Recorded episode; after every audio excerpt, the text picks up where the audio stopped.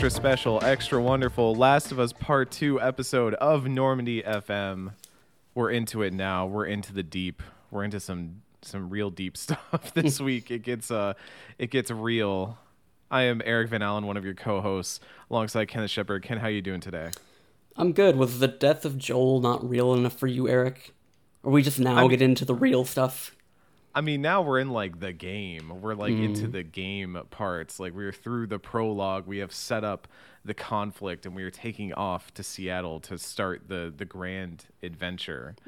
Uh, and joining us on this grand adventure is one Janet Garcia. How are you doing today, Janet? Pretty good. How are you? I'm doing okay. You know, I'm a little tired. I was up late last night uh, playing this video game, um, but I think I'm doing all right now. Nice. Are you are you excited to talk about some Last of Us? Yeah, absolutely. I, especially looking back at all of this, I think this might be my um like probably my I don't know if it's my favorite section of the game, but it's really up there. Um it sort of hits a lot of points that I think for a lot of people who played through this, this is sort of uh in a way the highlight because it does so many different things well. Janet, since you are new to the show, uh, how about you give the folks at home a little bit of introduction uh, about who you are, what you do, and also kind of how you got into The Last of Us, how you got acquainted with the series in the first place. Sure. So, for those who don't know me, my name is Janet Garcia. Uh, my handle is Game Onesis on the internet. I am a game critic and content creator. I am also a MinnMax cohort, so you'll see me on that podcast approximately once a week. You know, it's a weekly show, so I'm on most of those episodes at this point. Sometimes I'm on kind of funny as well. Um, I do a lot of like streaming. I have my own podcast. I do reviews, previews, all of that good stuff. Uh, and I have a background in guides uh, from my time at IGN. And then before that, I was just freelancing, doing a bunch of other stuff. Um, as far as Last of Us history, it's pretty recent. I honestly did not beat the first game until um, the year that this that Last of Us Two came out. It was I beat it like maybe a month before uh, The Last of Us 2. So while everyone else in the world had to wait so many years for the epic follow up of the epic story, I was like, oh, it's it's around the corner. Um, and and for me, I basically just you know missed it when it came out, and then it had a bunch of you know like the you know ports or remasters or refinements or whatever. But I kept just like starting it and not getting far enough in, and then having to restart. So I played the beginning of Last of Us 1 over under i'm gonna say maybe four times. I also had some file cloud save issues so i like kept replaying it. And it didn't really click for me a lot of t- the, the times i had played through it at first but when i finally committed to it um i started to see you know what really makes it special and you know without i guess I don't know who'd be listening to this that also didn't play the first one and cares about spoilers for the first one. But in case that person exists, uh, you know, just like iconic combat moments, you know, the winter season, even the ending, which I didn't know the ending go in, going in because like I had existed in the world, Right. but I didn't mm-hmm. know the details of of the lines from that scene at the very end. And those details were the ending to me so I, I still felt like mm-hmm. really satisfied with it because i only knew like the spark notes of the last Right. of us and um, i really got a lot out of playing that and then for the second one i um, wrote the walkthrough for it alongside brendan graeber shout out to brendan for finding those coins because uh, i was real scared that i was gonna have to find all the coins myself and i was very tired so uh, overall, I probably spent with at least the game on. Um, I checked my runtime today. I have 47 hours in The Last of Us 2. Um, haven't platinumed yet. Probably will go back and do that at some point using my slash art guide from the from the time. Um, but yeah, absolutely loved it. Had a great time playing it. Yeah, I actually awesome. pulled up your guides to get through some of this open world section to make sure that I was hitting all the right spots. So thank you for that. You're welcome. And, and yeah, shout out to Brendan who did a lot of that collectible uh, stuff. That is like the weird part of this, and I guess like a good way for us to segue into what this section is, which is it's it's Ellie's day one in Seattle, and you know we've had our entire prologue where we had a very emotional opening uh, to the game, uh, all the way up through Joel's death and and setting out after Tommy after Tommy runs off. Uh, so we're rolling up to Seattle, Ellie and Dina on a horse, and we we get through a few kind of very basic, I'd say, The Last of Us uh, sections, but then once we get past that, it just opens up, like opens up, and um, I think there's there's some interesting stuff here in the beginning where they're where they're talking between each other. You you have kind of some I don't want to call them like flashbacks, but just like references to various things that Ellie has done in the past as kind of a way of it was like kind of a sneaky way I think for them to be like, "Hey, remember all this stuff you mm. did in The Last of Us Part 1?" And it's Dina just kind of going like, "Hey, remember how you murdered a bunch of people in one place and made them mad or how you murdered mm. some other people in another place and made them mad like maybe they're the ones that killed joel um, but uh, i do think it's it still feels kind of weird in the context of that like i feel the game does not really hide the fact that it's related to the fireflies in some way you know by just the way it framed it in the beginning, like we were talking about, um, having those flashbacks to the surgeon and everything in the first place, it's they're kind of like throwing up the signpost that it's mm. the fireflies. um, but once we get through some initial stuff of of getting around some gates and things like that, we get into a very large open world section, and that's kind of like most of the intro of this area is doing some and Ken, you might be able to speak better to this, but uh, it's like some Uncharted 4 yeah. open world stuff going on here. So I'm wondering if you could like comment on that one a little bit because I obviously have not played any Uncharted yeah. game ever, and I refuse to because Ken won't let me let go of it. um, yeah, it, it um, it, it was weird because like Uncharted 4 had open areas, but it was like very specific points in the game. That like, okay, here's an open area. As soon as you like kind of get through here and go with what you're doing. It gets back to kind of more, like the more uh, closed off linear stuff of what more people kind of associate with that series. Where even Uncharted Lost Legacy, which was kind of like mostly open world for like a large section of that, and then it did you know kind of funnel in. Uh, then, but it felt very like very much like that was something that like Uncharted Four like takes Last of Us's kind of stealth mechanics, but Last of Us took Uncharted's more open sections, and like you can see the way they're playing off each other. Um, altogether, I don't know that like I care for these sections that much because like, I am not like an open world person, and I don't think even I, I wouldn't say they, they misunderstand what is interesting about like quote unquote interesting about open world sections. Like, I think there are like interesting things to find, interesting uh, like instances of you know combat and also like storytelling that are interesting. But they I I just I'm always a person that's like if it if you can have all these sections closer together and not like make the act of getting into them mature, I'm all for that. But I do think also that these are small enough that it does not feel as overwhelming as something like a like a more uh, dedicated open world game does. Mm. Janet, how did you kind of feel about like this this shift in The Last of Us from from being a more like linear, straightforward, like you know, level by level thing to having these sort of sections where you branch out and you have this big map where you're marking things and and putting down question marks and checking them out and crossing them off. I loved it, even though the map, oh gosh, it's mm. such like a kid's menu of a map. Right. and it's just like I don't know, it's one of those things where I love it for the lore, but I hate it for the functionality because right. like did you try using that map? It's mm-hmm. horrible. Yeah. like it just feels like I don't know, so basic and right. uh, you know it's in game like you know you you unravel it and it, it does feel very lived in but uh, the mm. practicality of it kind of gets lost in the weeds there right. but overall I, I liked that it's that's more open i think it lends itself well to what they're trying to do narratively too because it makes it so that these um, dialogue moments that we have uh, while they're kind of going from point A to point B or exploring within an area feel a lot more natural, and it's harder for them, or in some cases, impossible for them to be interrupted by uh, the next action. So it makes mm. it really seamless, even though it's obviously by design that like we have just enough time walking through this forest to talk about like the first time we killed somebody and all right. of that but I, I, like how that melds together so well and i also just like having a little bit more to look at. I one of my favorite things about The Last of Us, like as a franchise, because I guess it's a franchise now, is how simmy it is, and I know it's something you guys touched on uh, last episode. But yeah, I mean, you know, the the uh, the combat is great. I enjoy it fine, but what I really want to do is look around at old stuff and open drawers mm. and look for scrap and look for medicine mm. and do all of that. And I enjoy that the openness gives you more spots to dig into, explore, and potentially find stuff. So you're often rewarded for doing the exploration, either through items that can be used to make you stronger or to upgrade yourself, or narratively. Right.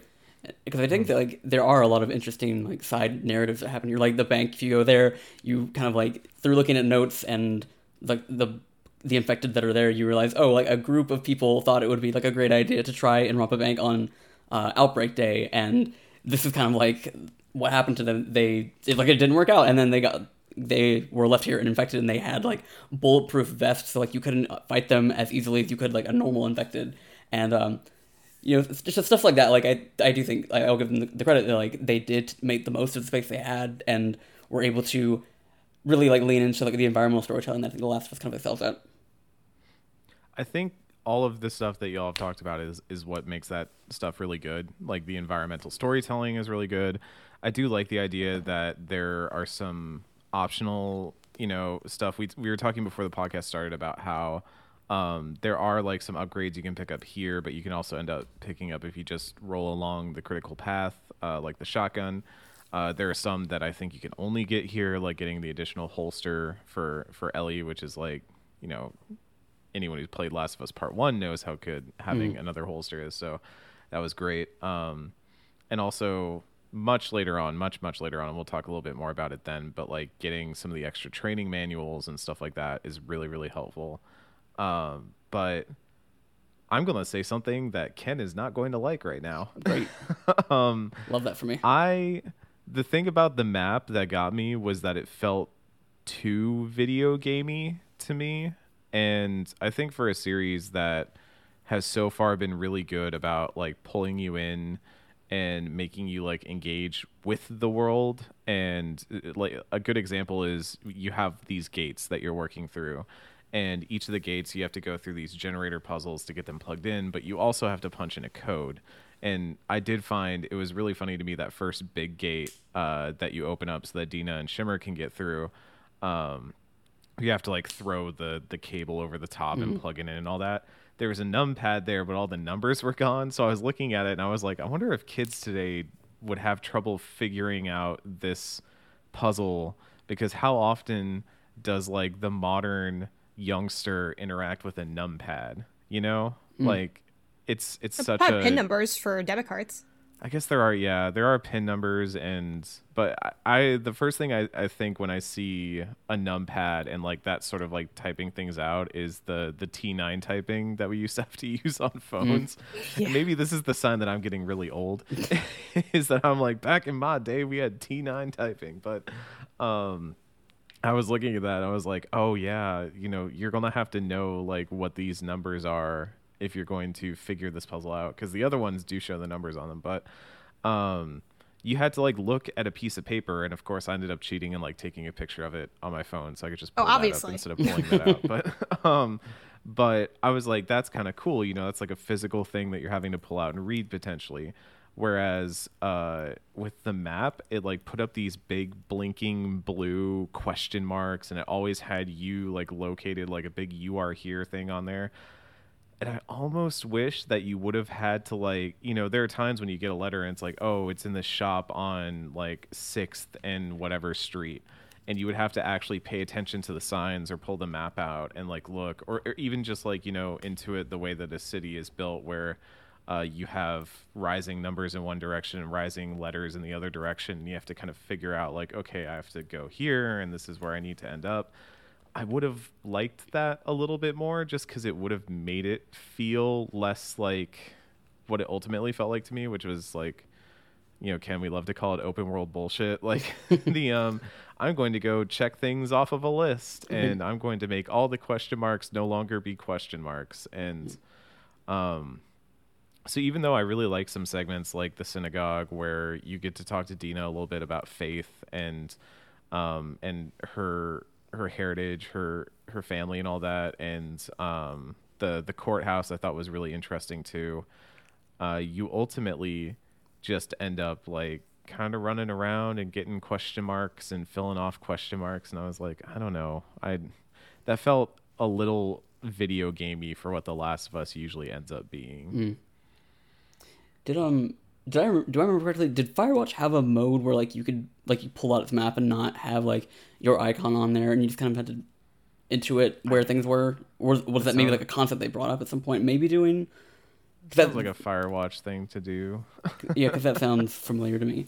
Um, yeah, I think the area is just a little too big to like be able to do that. Like I think it is a cool idea if you had to Right. sort of read more of the world and they, you know, without getting too far ahead, there are instances where you know this game does that but i think it's just like a little bit too big Right. but i do get how it's like a kind of a half measure where it's like it's real enough that we're opening the map but fake enough that i have a blinking dot Right. Right.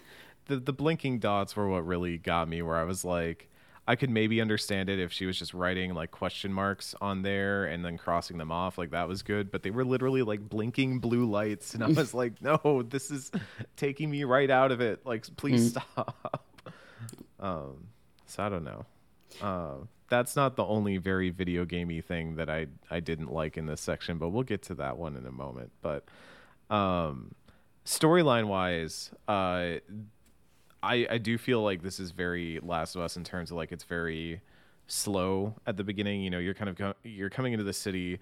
Um, you're looking for the WLF, as you will soon start to call the wolves, as you make the the brilliant connection after seeing a wolf uh, painting next to the WLF. Um, and there's a lot of environmental storytelling. I love that they keep calling it the "fuck Fedra Gate." Um, that's that's a really good running gag. Um, and you're just kind of picking up different pieces of of story as as you're moving through here they seem to really just lean into the sort of oh ambient like we're going to kind of give you some idea of where the story might be headed without telling you outright like hey dina's feeling a little under the weather that's that's a little strange put a pin in that one and um we we get through some gates finally um and and we're heading towards Servina which Well, is before we before we do that, we need to talk about Oh, okay. the best scene of the open world bullshit, though. the best scene. oh you're right yeah i forgot to talk about the record store Yeah. the one that you specifically messaged me and were like make sure you go to the record store um yes this is that part i think is honestly my favorite part of this whole section because it is the most like just having a moment in a place Yeah.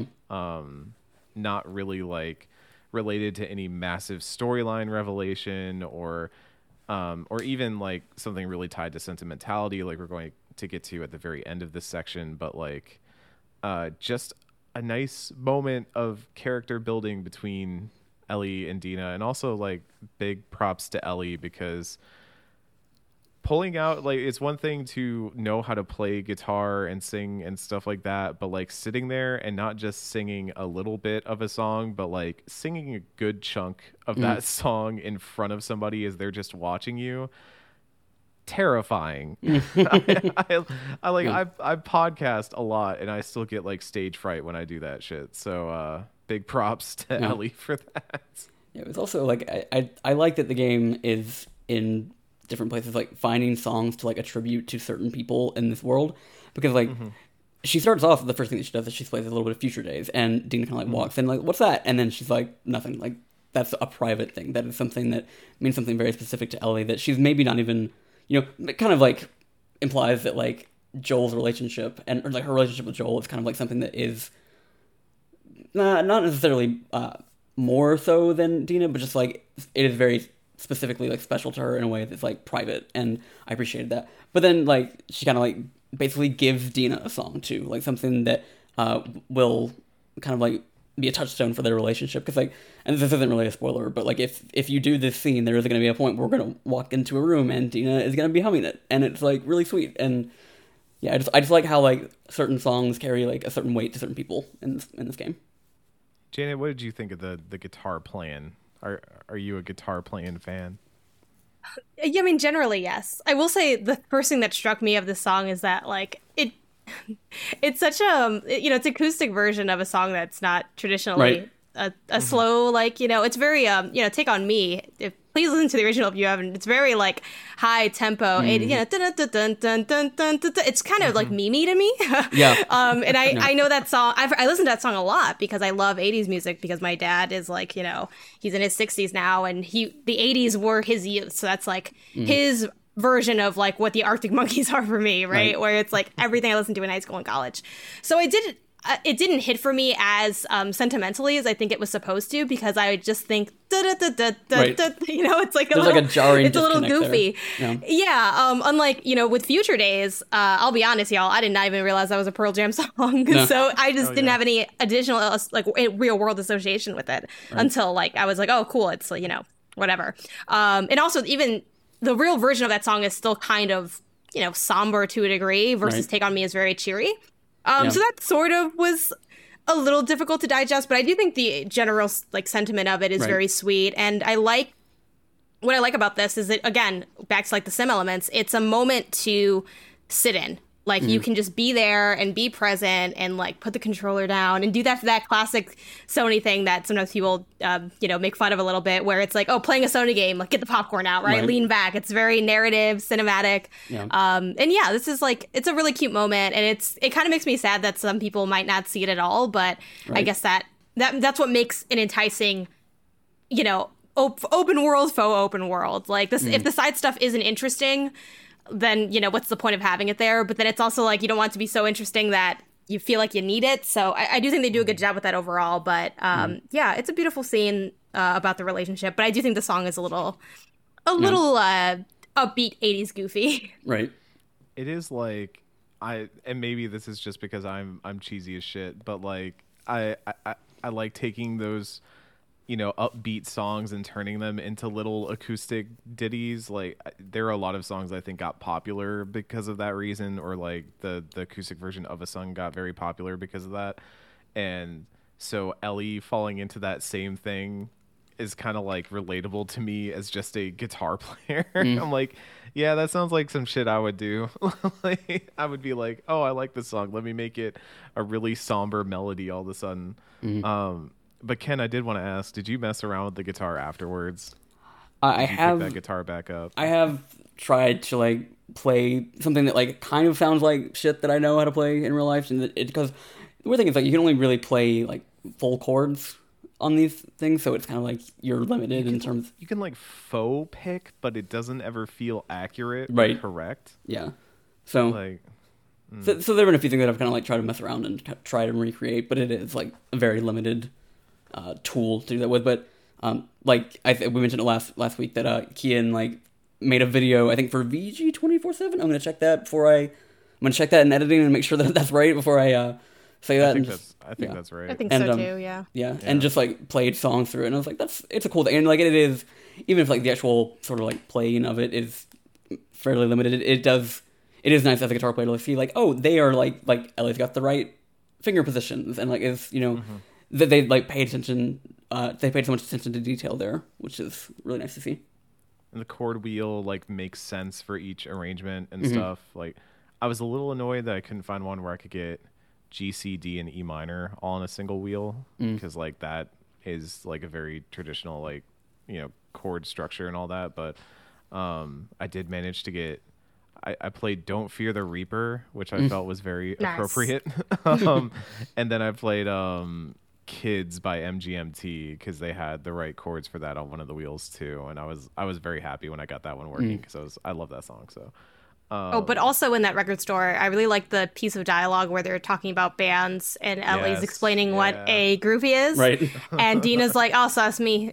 Yeah. And I, I Oh, think mo- that's more a really, it's such a cute nod to like, you know, one that their relationship dynamic, which is very, um, you know, playful, flirty. Obviously, has like a strong root in their friendship pre-romance as well. Um, but I think it was also kind of an interesting like little nod to the idea of a companion character and this person that's sort of Yeah. the supporting actor to the hero's story. Um, and you know, I think it's like it's both a moment of acknowledging that Dina is very much side character, but also giving her you know, that personality that is often attributed to the side character. That's like the side character of stories, like uh, in video games at least, is often more charismatic than whoever the main person is. And I think in this case, that's true to a degree. Like Ellie is obviously very well rounded as a character and fleshed out, but she's brooding and angsty and awkward and weird. And, and Dina Dina always comes off like so much more sure of herself um, and stable or more well adjusted, I guess. Um, and even just like you know bringing it back to like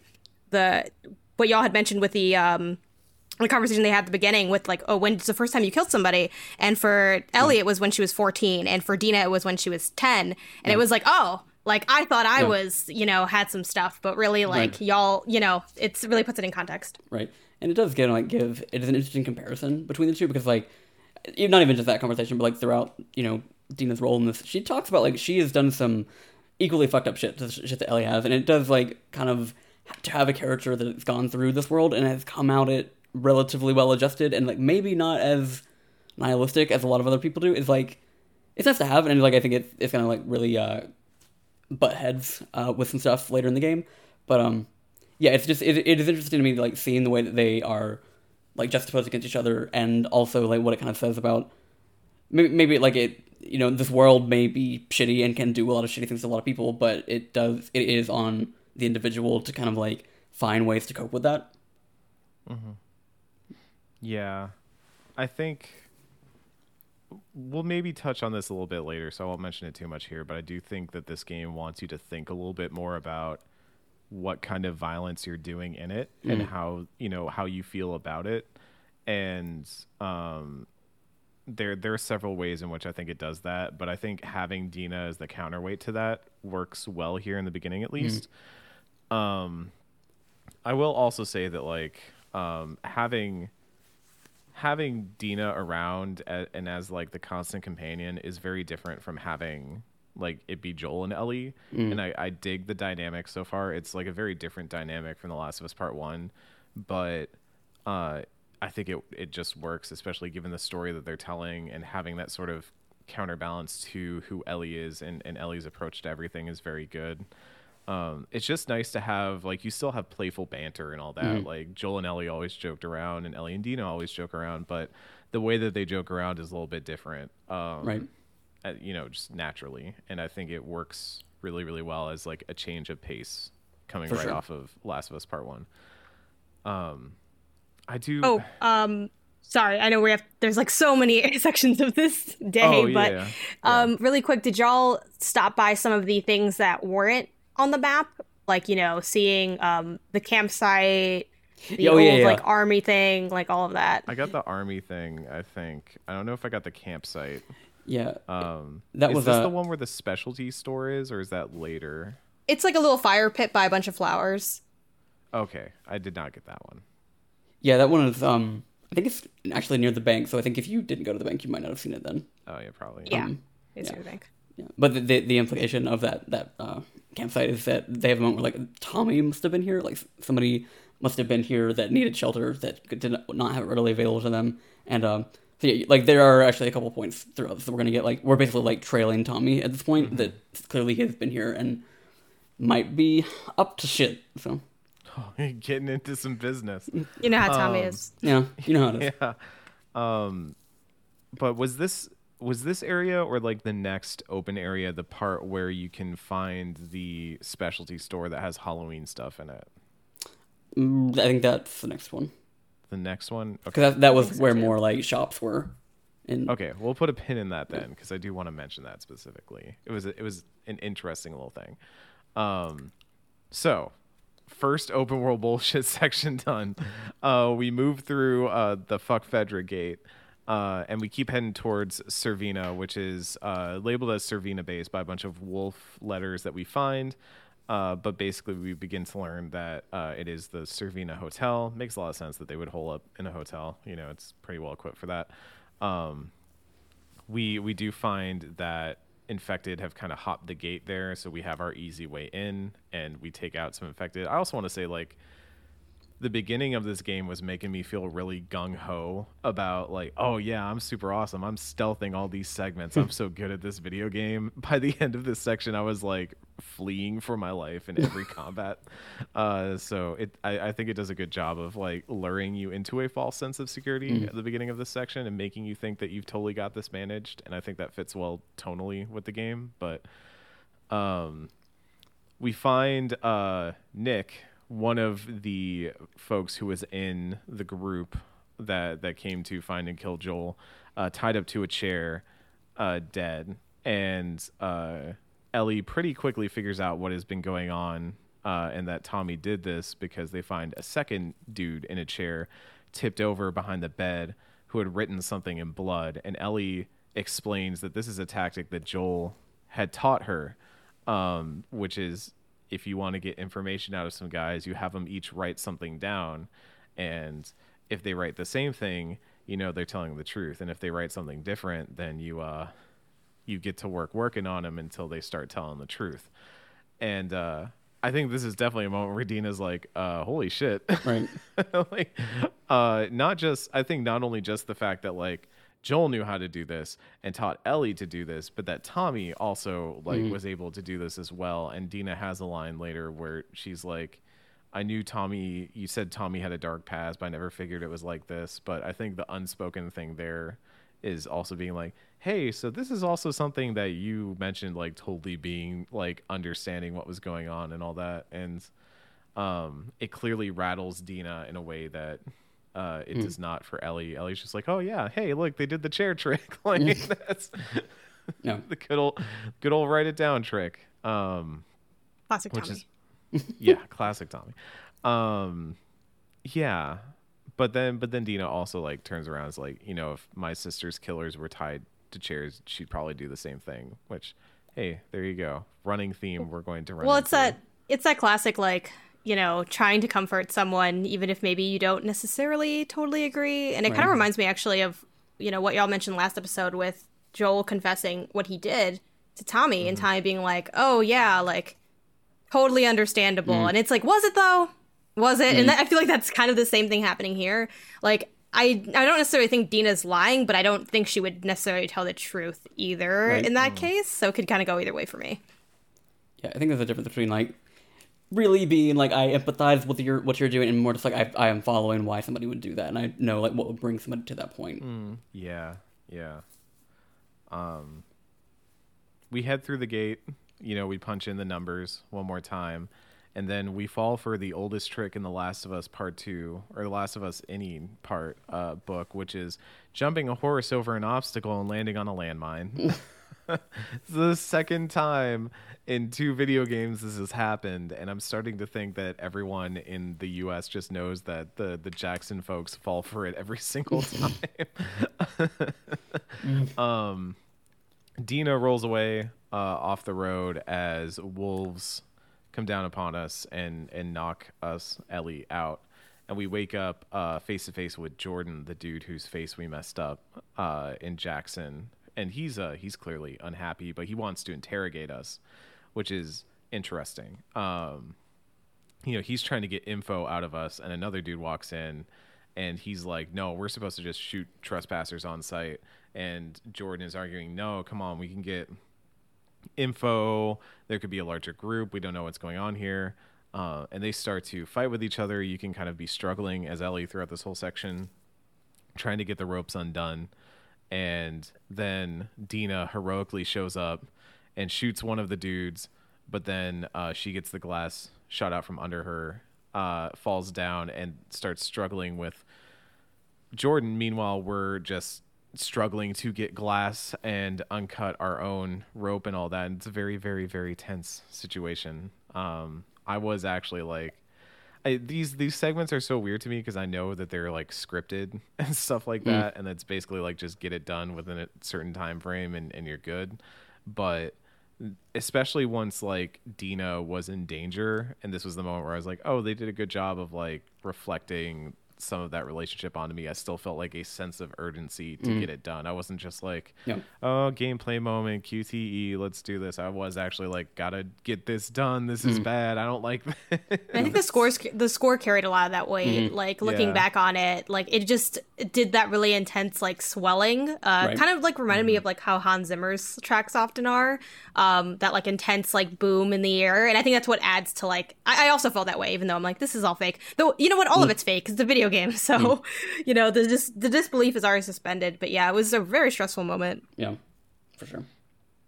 So we uh we grab the switchblade and uh murder the bejesus out of Jordan. Um I mean he man, he dies. I've noticed that especially when you kill people in this game, there seems to be just a little extra to them dying than there was in Last of Us Part 1. Like whenever I do a stealth kill on a dude, it's not just like, oh, they're dead. They're like they die and they have like this Mortal Kombat spray of blood come out of their neck and all that kind of stuff. And I'm like, oh, man, Yeah. they um Yeah, kind of a- feeling for the animators in this game. yeah, for sure. Uh, like there does seem to because I mean, part one still had like you know this kind of moments too, but like part two is like does have that like extra step a little bit further. Like was I I really noticed it in the Jackson section when we were playing as Abby and doing a stealth kill. Like they go out of their way to like make the animation of her snapping the neck and also make the sound, which is not something they did in part one because like Joel just kind of strangled people in that game and like there wasn't there wasn't a lot of sound to that other than people like you know grunting, but um yeah, with Ellie, it's you know she's got her switchblade, so like her stealth kills are they're they're different from Abby's, but also I feel like they always and this will be a recurring thing when the when it comes to uh, killing of the eight people that came to get Joel, uh, they I, like I don't I don't think they ever really go like a sort of like God of War, Mortal Kombat sort of style of like really like getting into it and like making it like gratuitous. I think I do think by and large, large the uh, Last of Us violence is kind of just very matter of fact more than it is anything that's necessarily played up. But it it does feel like they do go out of their way to kind of like make those kills in particular feel significant in some way. And so this we get like you know Ellie just stabs him in the neck and then like but it you like goes like into his face when it's happening and it's mm-hmm. you know it like again like they, you, like, hear it too. You Right. like hear him choking on his blood and stuff. And it's Yeah. like, should probably say content warning at this point. yeah I mean we're like how Um, many episodes into talking about these games should, The people probably Us, know Yeah, but also yeah, just heads up because we're also going to get to more stuff. So Yeah. um, yeah, it's uh, yeah. I mean, it's not Mortal Kombat, and that like it's not like you know the Mortal Kombat 10 fatalities or anything like that. But by like you know you look at Mortal Kombat, and that definitely does more of like so gory and ridiculous it it's campy and it like spins back around. Whereas this it's like it's very realistic in a way that that hits a little bit. Um you know it's just a little too real and, and again we will get to more of this in like a hot second here because we're about to fight our way out of this uh, school that we have found ourselves trapped in. And um I I will say I stealthed most of this. There were a few times where I got caught and and I went guns blazing. And I'm going to say also that the combat in this game is absolutely phenomenal. I've like completely fallen for it. Um Yeah. I I love how it feels. Like the stealth feels great. The the movement feels great. The like dodging adds so much. Going Yeah. prone in different levels of grass works so much. I do kind of wish there was some sort of indicator that told you whether you're fully hidden or not. I mean, I don't feel like there's not enough context for me to be able to intuit that, but I also just I guess that is the one place where I'm like, "Oh, I want the video game thing." Right. Show me the the stealth indicator, but yeah um I did go around just like completely annihilating all these wolves that we get through like the hallways and then the courtyard and then the roof. Uh but the one thing that did immediately stick out to me was that not only are they modeling all these characters very differently, but they're doing the thing that they they touted in the marketing as well, which is like they call out each other's names and stuff like that. And it seems like there's very much an emphasis on you killing people that talk to each other that have like goals and aspirations you know there are a couple times in this section where you sneak up on some folks and they're just talking about like oh it's it's a good thing it's my last day on the watch. You know tomorrow we're heading out and i'm going to finally have that nice piece of land that i've always dreamed about and i hope i don't get stabbed in the neck today. Oh, honey. yeah.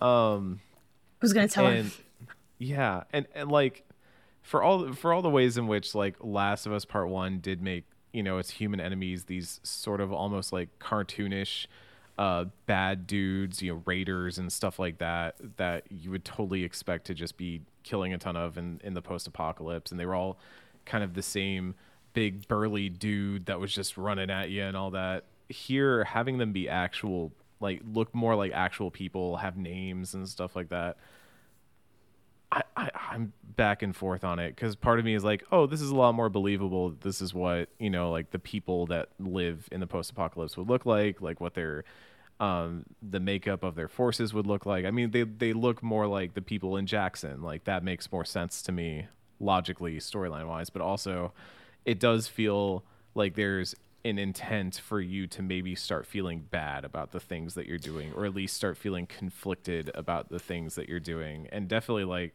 in certain sections. So when I went up to the roof from the courtyard and there were a bunch of wolves on the roof and if you wait long enough some of them will go down into the courtyard to try and figure out what happened i let them live like i let them just go down to the courtyard and i snuck by and i felt like that no. was i mean i felt like that was a moment where i was like I've kind of killed a lot of people here today. And I think maybe if I just let a few people live, I might feel less worse about all the murder I've done mm. because Oh yeah. Like the murder is both really really fun to do in this game and also I feel the the dial has been turned a bit to make you feel bad about it more. And I, I did y'all feel that way about the combat in this?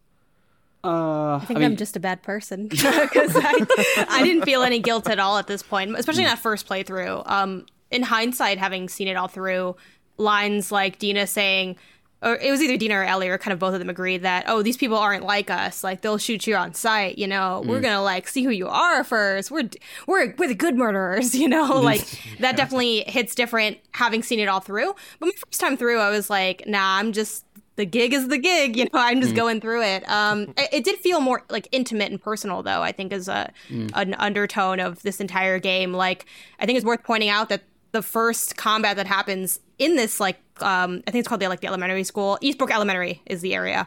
Um, it's uh, you're in a kindergarten classroom. Like, mm. I think that needs to be, you yeah. know, addressed a little bit. Like, it's so like innocent, but then it's dark. It's like a just mm. like this kindergarten bloodbath. It's you know, it's very um it's just it's just very malicious and dark like the, mm. the immediate tone um, obviously the courtyard is like more innocuous because you're just outdoors right. uh, this is also the first section that gave me any trouble like the courtyard and cafeteria took me so long to do and in the guide if you go to like the ign guide for this there are in, in a ridiculous amount of tips. This also had like early guide energy for me where like I was still early enough that I'm like, I'm putting in so many details. I got time. And then, you know, mm. eventually less.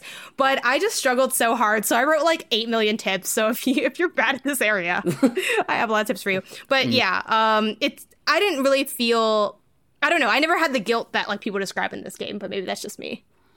I, um, so like they do a lot in this. Like, I feel like this first day that Ellie is here in Seattle is their mm-hmm. point to do like a lot of world building in terms of like who the WLF were. Like, you know, like through various notes and stuff that we find, we find out they were basically like a group that believed themselves to be like the quote like the fireflies of Seattle and right. they kind of had an uprising against the military but they also like put in their own martial law like you'll find banners of like basically like if you don't follow the WLF you're shot on sight like so it is like you know they do I think uh, you know a good job of like maybe personalizing the, the enemies that you're doing, but I don't feel like you're not like going into like a small community of people that you're just like going to fuck up for no fucking reason. Like you are dealing with people that are the orders to shoot you on sight that have become part of like a nation that has essentially uh you know they took down the government and that that you know depending on the situation is you know whatever but like they are like basically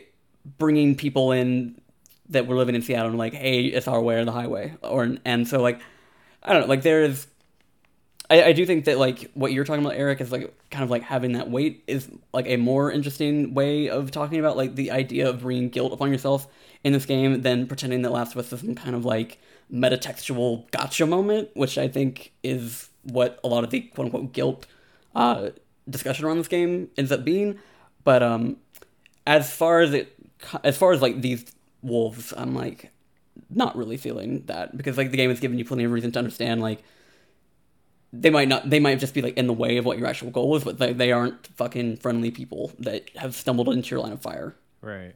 Yeah, I don't think it's like I don't think it's anything like Spec Ops: The Line, where it's like, haha, guess what? You actually committed a war crime. Surprise.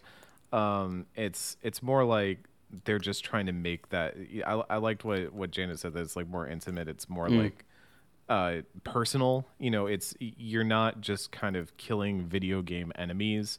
There, it, it seems like there's a real effort made to make these like characters that you're killing almost like you know they've got a d&d role-playing sheet for each one of these characters Yeah. that you're murdering and you're just tearing it up with each one and that you know it's it's not quite the level of like oh you you know that i imagine we'll probably get to when we get to a later part where two certain characters clash but um it is the level of like y- you're not just kind of killing an enemy in the same way that you handle like a clicker or an infected or something like that. Yeah, I think you, Eric, bringing up like how good the combat is in this game too, like really helps support some of that because in The Last of Us One, especially like playing The Last of Us One today, uh, which I know might not need to be the, the case anymore if you know the remake actually ends up happening of that mm. game. It might feel different, but playing that game today, um, the combat is very like slapstick at times, especially if you're mm. not like that skilled. so mm. like for me playing that game, like I had my stealth attempts, but it was a very much like a jank stealth run for me where mm-hmm. I'm stealth until I just start swinging like clubs at people, and it's like you know it's honestly just a little bit goofy. blasting. Yeah, like I no, but like so much of my gameplay in Last of Us One, it didn't feel like oh it's the end of the world. I'm like, look, I'm literally I have a two by four and I'm just knocking people out, and sometimes I put the nail in the two by four and I'm just out here swinging for the fences, you know, and and you know, Last of Us traditionally too is not hasn't been that difficult of a game in terms of health and, and the loop of dying personally. Like that's been my experience with it where it's e- it's easy enough that I can get away with being more melee oriented a little bit more uh, reckless but not only does Ellie like not really play that way because you know she controls very differently than Joel does and other characters but also the AI is too smart for you to really do that very much like you can do it a little bit um, but I'm not laughing during combat as much as I did in Last of Us 1, where sometimes I'd be in silly scenarios and I could just kind of bomb my way out of it. Uh, I can't get away with that here, and that kind of helps uh, keep the tone. Right. Yeah, there's there's a specific moment that I think like captured a lot of this that we're going to be coming up on in a little bit, so I'll talk about then. But um, once we get through the school and we start working our way out, uh, we do this like goofy jump. Uh, so this is maybe the time I need to talk about this. I I want to know whoever I whoever had the idea to put platforming in The Last of Us. I just want to talk. I just want to talk. like I do not like the jumping stuff specifically mm. because I think most of the other stuff in this game is at least some level of I'm going to say tolerable because I'm not wild about any of the rope puzzles or anything either. Mostly because I think in some cases they're incredibly unclear. Like there's a specific rope that you have to use to get into the TV station that it took me way Yeah. too long to find. Even having played this game multiple times, I it took me a second to try and figure out where the fuck that Yeah, and also it, in the same TV station, there's a part where you're supposed to like sneak along the outside of the building and get in through a window, and that also took me forever to find. So I think this is me once again saying, I think there are just some general like issues with signposting where a Mm. player is supposed to go when it's not a natural sort of way that they have progressed Right. before. Um, but I think the rope stuff specifically just never seems interesting enough to me. Like it, it's just novel at best. Um, but it's it's fine. Like I get that they have to have something to create some sort of interesting, you know, like puzzle or thing to do that isn't just the combat or walking around. Um, so I'm ultimately fine with it. But it's the jumping, especially like the L1X jump never feels good and i feel like that's intentional i feel like every time you do one of those big jumps it's supposed to be that like gasp of like you know is ellie going to make it am i going to miss the jump like you have you have one during the the big gate at the beginning of this section and you have one again here where you go from the school to the apartments and I feel like it's intentional. That's supposed to feel like a moment where you're just in the middle of the air and you're like, did I jump far enough? Did I nail the jump or not? But I think doing it over and over again just makes me more and more like, this never feels good to do. this mm. never feels right to do. And I also Ellie has some some goofy just like moments where you have to kind of just fall mm. and just like kind of walk off a cliff to get down something. And I I don't think the verticality and the platforming specifically Yeah. is adding a lot to this game. Yeah, it's uh, it is especially interesting considering this is the same studio that makes Uncharted. That like that those games do have like platforming and like that is like core to those games. Not to say that like Uncharted's platforming and climbing is like stellar or anything, but it is like more naturally integrated into a lot of things than it really feels in part two. Makes a little bit more sense for that character, I think. Yeah. Because that's like an Indiana Jones type character. Right. That's like you're supposed to be leaping across cliffs, and I think it fits Nathan Drake's journey a little bit. As like you know, I've obviously seen some of the scenes, like you know, climbing up the plane and all that, where it's you know that makes sense for who that that character is, and. I, I don't know that it fits the setting of The Last of Us necessarily, or even mm. fits like who Ellie is. That all of a sudden you're doing these like big platforming areas. It Yeah. just it in a world that does feel pretty natural, and I, I have really begun to appreciate like how much more natural the world feels and the combat arenas feel. Um, it feels like the one unnatural part where I'm like, oh look, all these things have been arranged, so I could probably platform between them if I Right. wanted to. um, yes, I, I don't know. Um, Janet, do you like platforming? in life, like in general in games, In yes. general, Uh, and in this one, um, it doesn't stick with me as heavily, but I do get what you're saying. I think part of it is just how the degree to which uh, Ellie swings her arms around. Like she kind of has the physical reaction of if you ever lightly um, move your cat. Like if you have like, a cat and just kind of set them, toss them, you know, from like the sofa to the floor. The sort of kind of disarray yet nimbleness, I think, is uh, is how I'd sort of describe uh, her her motion there. So I, I can see how that sticks out, and it definitely isn't like my favorite, you know, aspect. I, I will say, like, you know, earlier in this, um, God, what is a chapter? I guess it technically is. It's a really long chapter. Uh, like when I was in the synagogue, I was doing like the rope swing thing, and I fell from the rope because I just miscalculated, and it took me a long time to like re-grab the rope and like little stuff like that. It's like, oh, maybe this doesn't need to be here. Right. Yeah, yeah. I'm ultimately. I know there's going to be more because when I was telling this to a friend of the show, Jesse Vitelli, uh, he told me that there's more rope puzzles and swinging and platforming to come. So, uh, not not looking forward to that. but um, we we get into the apartment complex and start moving our way through it. Um, taking stock of kind of where we are and where we need to go. On the body of Jordan, we had found some information, uh, basically a letter and a picture of someone named Leah, who was one of the eight that was in Jackson. Um, she uh, sent whatever the post-apocalyptic, you know, version of sliding into someone's DMs to Jordan, uh, a provocative picture and a letter about uh, her being stationed up at the TV station. So we've got to make our way there because maybe she's got some info uh, if she's connected in some way. Um, and we get into kind of, I'd say, what is the second open world section of the game, though it's a little bit more straightforward. Um, there are like some patrols, and I took out some patrols here. Um, and uh, there there are a few places that I think are, are probably more easily missable. Uh, I, I think a big one to shout out is the and, Ken, I'll let you take the wheel for this one, but the uh, the the queer bookstore that we run into. Yeah, so I I will admit that I had to put this uh, part of my notes after I after I had played because I realized when I got to the end of this, I was like, oh, I fucking forgot to stop by there. And I think some something that is interesting, I guess, about these uh this more open space is that like if you're in what the game perceives as like a, in combat mode, like Dina and Ellie won't have conversations that they might have in that same setting. So you have to like take out enemies and then come back. Um, and there is like a patrol that's kind of around here. So like I have in my other playthroughs, I've sometimes I've had to walk through and not not have the conversation because I was trying to stealth my way like past them.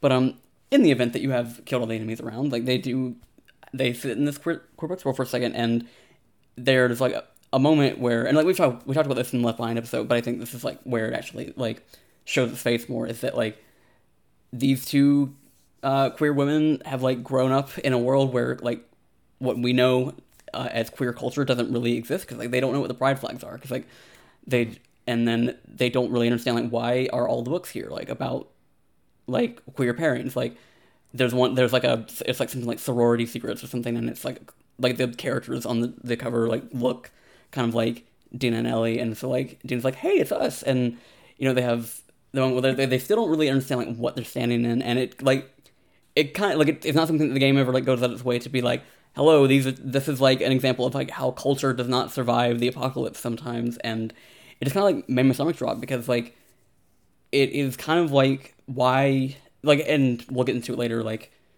in the, one of the flashback scenes like you can read ellie's journal like what she's doing in that particular point in time and she's still like trying to figure herself out even though like she had like her exchange with riley and like that relationship and you know it seems to have like a sense of who she is but like she is still struggling with the fact that like she is still othered in a way because like she's not seeing a lot of like uh like queer people to look up to in jackson so like she still feels like something's off about me or something's different and um yeah it's like we like we, we were talking about it last week um when Natalie was on we we're talking about like it feels like Jackson kind of like falls into like the lowest common denominator of like what quote unquote culture is in that space and that's why it does feel like very much like an American small town and has like certain prejudices that still like survived through that but like these characters don't like again they don't know what pride flag is. They don't know why there would be a store dedicated specifically to like queer literature and like queer history.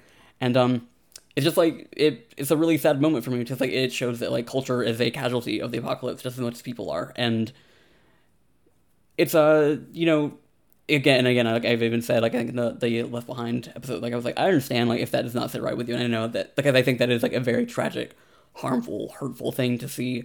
But like again as a person that has lived in like a small town his entire life and has seen that like those touchstones don't exist where I live and knows that like people can be very distant from that kind of stuff for like their whole life to the point where like they don't really understand what it is they're looking at. And yeah it's just it's a really fucking sad thing and i don't think the game even outwardly says that it is sad. I think it's just something that like we that is like specifically for the player to understand why that is sad. And while the two of them kind of like don't really know where they are what they're like what the cultural touchstone of being here meant to some people before the apocalypse. Mm. i felt like it was a double whammy because this is around the same part where you can find a specialty store which has a bunch of Halloween stuff in it. Mm. And the one comment that I had when I was going through it was Dina was like, "Oh, look at this! It's all like you know all this spooky monsters and stuff like that." And and Ellie's just kind of like, "Yeah, it's it's Halloween stuff. It's a Halloween store." Mm-hmm. And Dina's like, "What? Do you not like any of this?" And she's like, "Not really."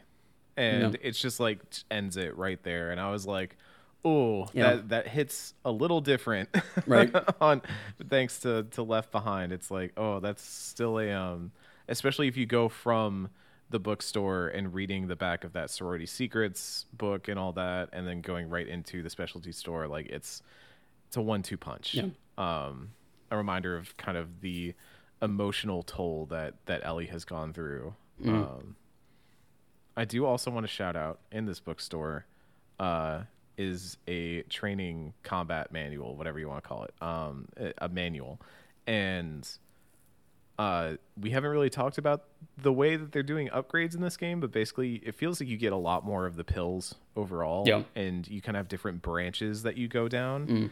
and getting. I think this was the one where you get the stealth one.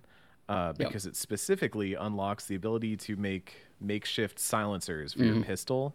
Um, which are just goofy as hell. Mm, yeah, but it's basically a Coke bottle. bottle. yeah, which like does work. I think I watched a video recently. GameSpot's been doing a bunch of videos uh, where they talk to a firearms expert in London about you know different video game guns and stuff like that, and how realistic the representation is and all that. And they did one about The Last of Us, where he called out that like yeah, this if you wanted to get one silenced shot this would effectively work. You know, like the the end of the Coke bottle might affect the trajectory of the bullet in a way that wouldn't be great. And obviously, like the weirder thing is that you get three uses out of the base mm. one and five out of the upgraded one, but it would realistically only work once right because after you've shot once you've kind of blown up your coke bottle um but just as like a gameplay tool and mechanic this is a game changer yeah. right here. I mean, I was the the wolves that I met after this had zero chance. there is, yeah. um, and in the same area too, like near the bookstore, there is a patrol, and you can actually there's some infected, I think, inside the bookstore, um, that you can like alert to the presence of the patrol and kind of sick them on each other, like Left Behind. Um, and and as we get further into the section, we will run into even more situations Yeah. like that. But um, just some cool carry forward of ideas and evolutions of the combat here. But yeah, Yeah. it's. I think this was actually the part of Last of Us Part Two where I was really like the open world bullshit at the beginning. I was not really feeling it. I was like, ah, you know, this is interesting, this is novel, but it did feel kind of not like The Last of Us. Whereas once we got to this part, like leading up into the TV station, I was like, okay, this is way more like what I was expecting and also like what I was hoping for from this Right. game. So, Yeah, uh, sure. both in terms of writing and in terms of game playing. Um, we keep on moving towards the TV station, and we get to a whole area rigged up with tripwires. They brought back the good old tripwires. Actually, I should mention before we get there, we do find Tommy's horse dead, Yeah. um, eaten by the infected, and Dina throws up from the smell. Um, curious when that didn't happen with the moose earlier in this game, but it does happen here. Put another pin in that. It's best not to read into these things. yeah. I look, I I appreciate some good foreshadowing in my writing. I understand it's you know it's it's a tool. It's supposed to like ramp it up. But even by this point I was like I know what you're going to do now. I know what this is going to be. Like it's you- you're not hiding it, naughty dog. I totally didn't like. I, I didn't notice at all. I'm not gonna lie. I had no oh. indicate. Like I just didn't think about that as a possibility for some reason. Yeah, I, I I was the same way. Like it, like it was one of the things where like, oh, that's what that meant, and but like it was my mind did not immediately go there as soon as she started puking. see now I feel weird for thinking for for reading this one coming. Um, I think I wasn't. I wasn't personally sure like where. How much time has passed be- with like her and Jesse and things like that, Right, and, like where right. her, where her like life was, you know, and also I don't know, it's an it's an apocalypse. Like, I I just didn't like think of that. I think all the normal stuff tends to sort of fall away in some ways, and I think like mm, yeah. where they take things is like a weird blending of of bringing back uh normalcy and like normal Right. problems like this game delves into a lot of like very mundane issues Right. while also dealing with like the worst things that can happen in the universe. Al- also um really quick before we get to the tv station i just want to shout out um all of the lovely small businesses and chains and things in this area. Like i um i love that stuff so much. And again it's always rewarded with like manuals or a story or whatever. And i just like get such a kick out of it. I actually own and am currently drinking out of my Rustin coffee coffee mug from the like fake in universe coffee place because they sell it on the PlayStation Store, which is awesome because I love game stuff that you don't. Even though, unfortunately, on the back of the mug it does say Last of Us Part Two because Yeah. branding. Yeah, yeah. But if it wasn't for that, you would have no way of, of knowing uh, what it was. Like I got such a kick out of that, like staring at the um, you know the orange juice shop and looking through the grocery store and like all of that stuff. Um, yeah, I just love it. makes it feel more like you can really see that it was a place that humanity used to live in and seeing the contrast between what you would imagine this bookstore this coffee shop looked like. You know it, it could be one that's down the street from you but now it's in this state of disrepair. It's filled with clickers. You know it's it's seeing that contrast again. It is highlighting that difference between the reality of the last of us and the sort of normalcy of everyday human life. Um, we will talk a little bit about Dina's predicament uh, later when it does actually get revealed, uh, because I have some questions. but um, we'll we'll put a pin in that for now because we gotta get through some trip mines, which are once again just all kinds of goofy, but they do some fun stuff with it. There's one where you round a corner and Dina is just like stop, and and like there's a there's a wire right there, and I was like walking straight into it without even noticing it and it's such a good little moment. I don't know if that's like a natural thing or if that only happens if you get near one intentionally or not but um it was a cool little thing to just kind of shout out and be like hey also you don't have the bow and arrow here so you're having to use like bricks and bottles to to break these wires and there's a whole lot of them too. So um, they do some fun stuff in terms of having to like get different angles on things like on the stairwell and um, is generally like a really interesting area. Cool way to bring that idea back. Yeah. Um, we get into the TV station. Uh, we climb up through some like you know modern architecture and a silly rope that took me way too long to find. but we get into the lobby, and there's uh some soldiers that are like strung up from the rafters, essentially. Um, they're they're all kinds of. I mean, we we find some people that are obviously dead from something, and we've been finding soldiers that have obviously been shot. Um, that that appears very much like Tommy's mo, and obviously we found Tommy's horse, but the stuff that we find in the TV station is a little bit different, a little bit more aggressive, and also it like leaves a message, which is not necessarily what Tommy would be wanting to do. Um, so we have an idea here that uh, you know something's something's a little off, something's a little wrong, um, and we up to this point we've been hearing the name scars and all that as like a faction like a group of people. This is where i think they start to speculate that maybe the scars are the ones who are doing this and not necessarily tommy. Um but we uh we eventually find leah here uh dead in the radio room with a bunch of arrows sticking out of her body. Also very interesting uh, mostly because somebody has a bow and I don't, and I take offense to that. um, we we find a bunch of Polaroids of their group. Uh, some of them make Ellie pretty mad, obviously, because they're taken like right outside Jackson. It's all them like smiling and taking selfies and, and stuff like that, like hashtag friend vacay and all that right outside Jackson.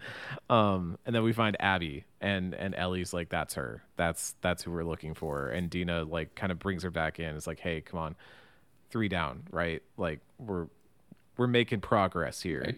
Um, and then the radio picks up and we hear that patrol is coming in and we get through another stealth combat section.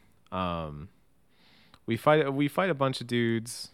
Um, a lot of people come in, and eventually, like it gets to the point where we're moving through this area. There's so many that we have to just kind of book it and and Yeah. take off running. And that's another weird thing about The Last of Us Part Two, I guess, is that it seems like this is going to be a running theme of literally running like just going through these set pieces where we are being chased by whatever forces and we're having to just book it through stuff. And I remember that was a thing in The Last of Us Part 1 as well. Like there's one very specific moment in Boston, I think it was, where we did that.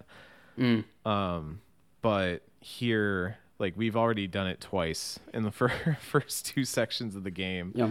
Um so it's weird. I don't know. They seem to use it as a way to like guide you from one like section of the game to the next because that generally like because one point they did it the point they did it last time was when Abby was running from like a horde and then ended up with Joel and Tommy. So like I feel like when it's basically like a quick way for them to transfer you from one section to another. It's like because we're going from the TV station to the subway station here, and they've kind of got to use enemies to kind of like guide you towards that path. Mm-hmm. Makeshift fast travel. It does feel kind of like a flex too, because it's Naughty Dog being like, you know, we've we've made all these elaborate, intricate environments, and now you're going to run through them at like breakneck speed mm. and just like sprint through all of them, and they all look really nice. They they all look really really good. But as I was running through them, I was just thinking in my head like, this is so much game world we're running through. And there's so much stuff happening here, and like, you know, video games are all to some extent like a magic trick, like the way that they, you know, force perspective in some in, in ways, and the ways that they make do with uh, what they can to give you like the most feeling of being in a place, even if you obviously every time you go to the Citadel in Mass Effect, they're not rendering the entire Citadel. and um, here, I was just kind of constantly amazed by the tricks they were pulling off to make these worlds feel so big and these set pieces feel so interesting, even as you're like they're literally they exist to be sprinted through, but there's Right. they're still like very detailed and very interesting Yeah. and it takes us into what I would say is like visually one of the most interesting parts of the game we've seen s- thus far, uh, which is the subway station. Um, there are spores, so clearly we have to put our masks on because masks are what we need against spores, right? Right, Ellie? so Sure. It's like she's pretending she doesn't have the vaccine yet. oh god. she's already she's already gotten two shots and Dina's like, "Hey, let's go get the Johnson and Johnson." and Ellie's like, "Yeah, sure, let's go do that." Um, uh, so we we crawl our way through this area. Um, a lot of good like squeezing through tiny spots that definitely made my skin crawl in many different ways because I'm like, no, I think I'll just let the zombies get me. I'm, I'm good. I don't want to go in there. Um, we do find various notes and such. Um, one of my favorite parts here is we get to this area that is uh, so the visually the thing I love about this area is that it's very dark. You can use your flashlight in some areas, though you do want to like turn it off in others, just so you're not giving your position away and all that. Um, but they have these red flares that are lighting up the tunnels, and oh my god, just the visual is so good. It's It so looks- beautiful. It's the it's like probably my favorite section. Like one of my favorite Yeah. sections in the whole game. It's mm-hmm. so aesthetic and then it's like it's got all the combat trappings that are just so enjoyable to do of like messing with turning enemies on each Right. other and like it just mm-hmm.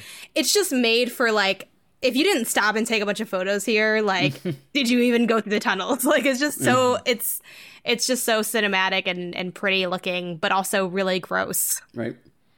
and it's chaotic too. Like the the part that you get to where it's this open area where there's a squad moving in but there's also clickers in the area. And you can actually watch as these npc characters are doing like what you would do which is they move around and they try to like dodge the clickers without making sound and stuff like that and so you can pick up these bottles and chuck them to like create sound where they are and move the clickers to different areas. And i was getting into all kinds of situations where i was in a firefight while also trying to dodge clickers or like trick some clickers into running into a guy i was having a firefight with. And it was just i mean i know you could probably play it and be super stealthy and precise and safe and all that but it felt so good as just a mosh pit of chaos. And um even when the part that I got to eventually where you open the door and move on past the combat arena, like it, it felt realistic that they were still being chased by clicker because I was absolutely still being chased by clicker when I ran to that because I hit a point where I was like, this is just getting overwhelmed. I need to get to the next area. I don't know if I can hold out here forever. And so I just took off sprinting and I could hear clickers running behind me and I was like, oh god, oh god, move, move, move, move. Um just a spectacular set piece. Like I this is so good. I loved all of this. Um we find even more stuff about WLF defectors as well.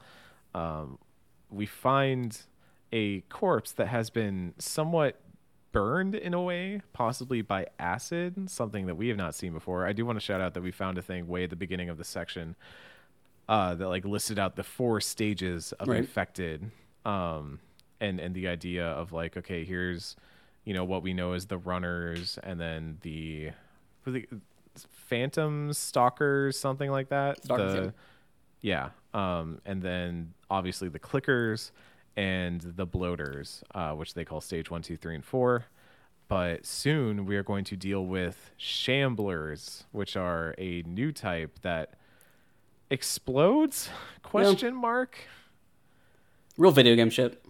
I don't know if I like the sham. I'm gonna be real. with- I don't like shamblers. I, I, I yeah, I I think they are in terms of like what the encounter entails the least interesting of all like the, the sort of uh, variations of the infected, and I also like, and- and maybe this comes up later, and we'll be able to talk about it then. But like, I feel like they don't do a great job of like explaining the stage or like the like what it- how an infected becomes that and like how we've never mm-hmm. encountered it before because like there's gonna be something that happens later in this game where like we're gonna kind of meet a new type of infected and it's going there's going to be like an in-universe context for why that thing exists.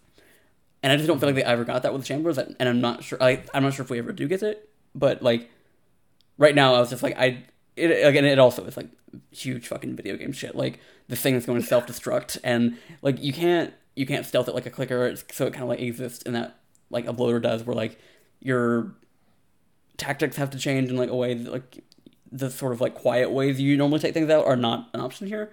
So it's just like an- I, I don't know that like it really at least here specifically like we might get into something later.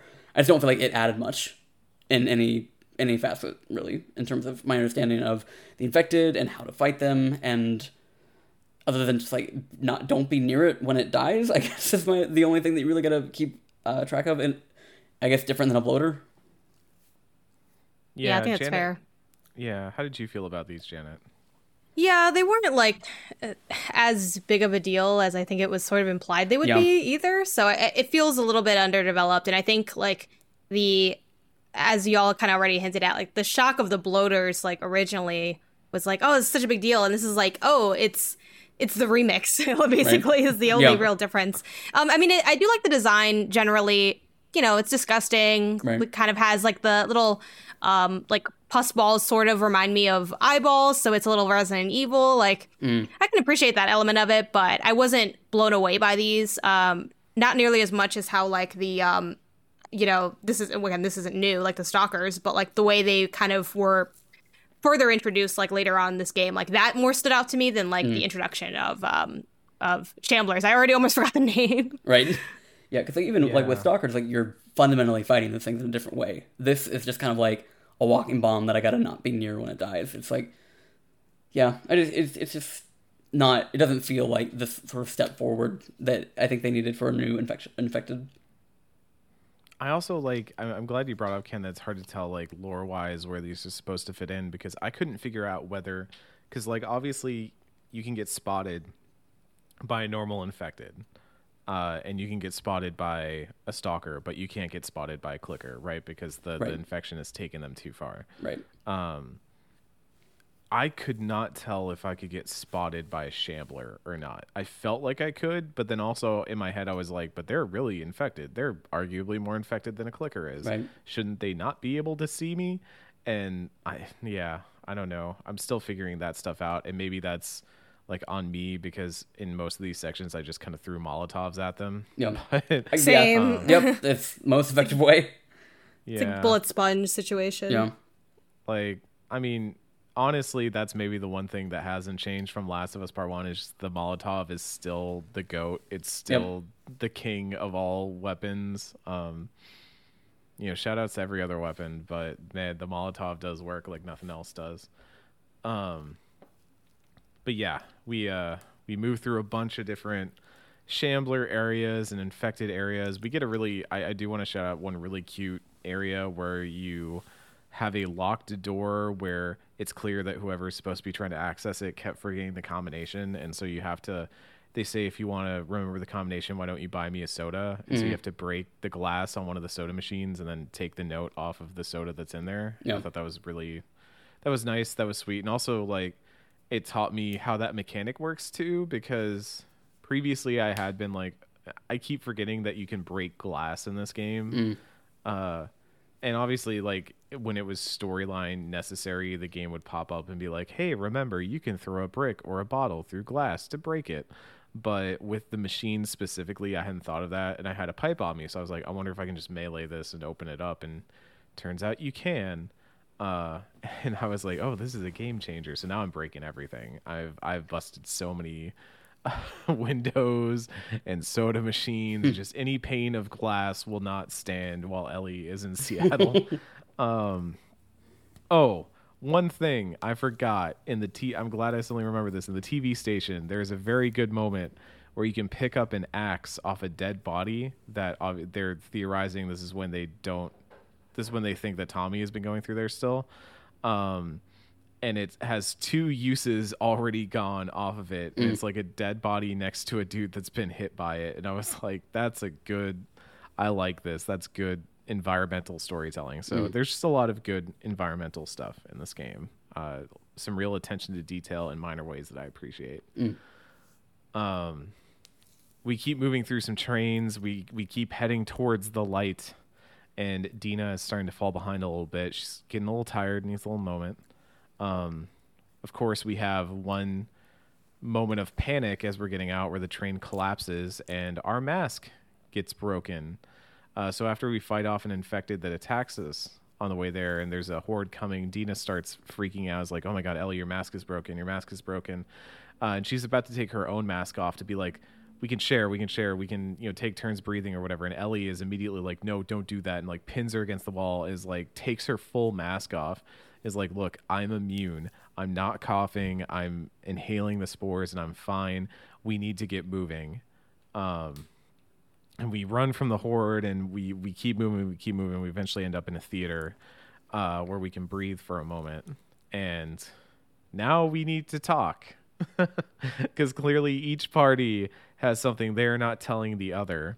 So Ellie is obviously like, yeah, I'm immune. I tried to tell you I was immune, chemical burn and everything. I was trying to let you know. Um, and Dina is obviously taking a moment to process all this.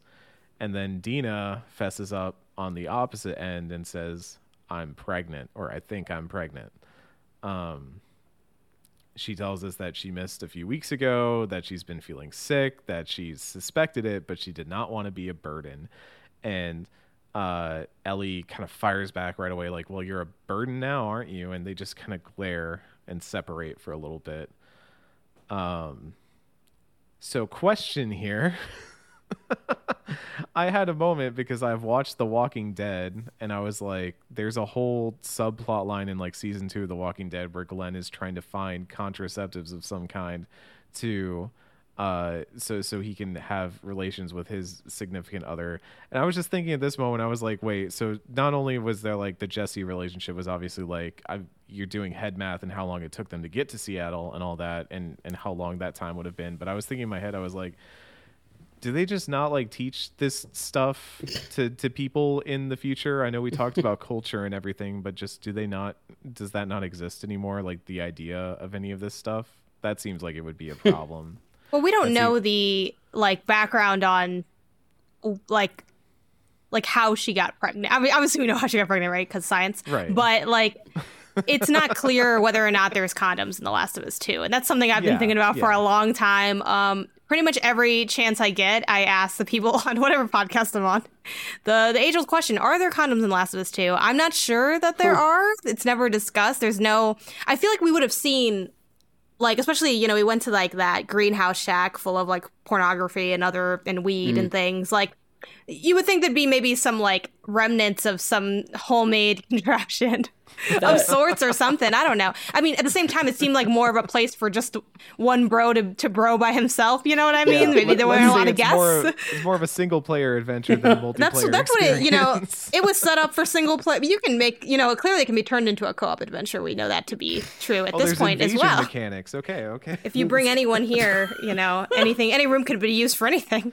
But yeah, that's um, I don't know what's up with that. I mean, you do know like people, you know, continue to have kids like in the society of of Jackson, right? You see all those kids Right. playing, um, but it it has always like blown me away a little bit in these apocalyptic stories when people are still like having families. But at the same time, I don't know. It's like that's I, it's people have that in so many different like apocalyptic stories. Like I think of A Quiet Place too, where they have that family and like the wife's also pregnant, and then and I remember thinking in this the same question, like how did that happen? And it's like was that there's that waterfall where you can scream and no one can hear you.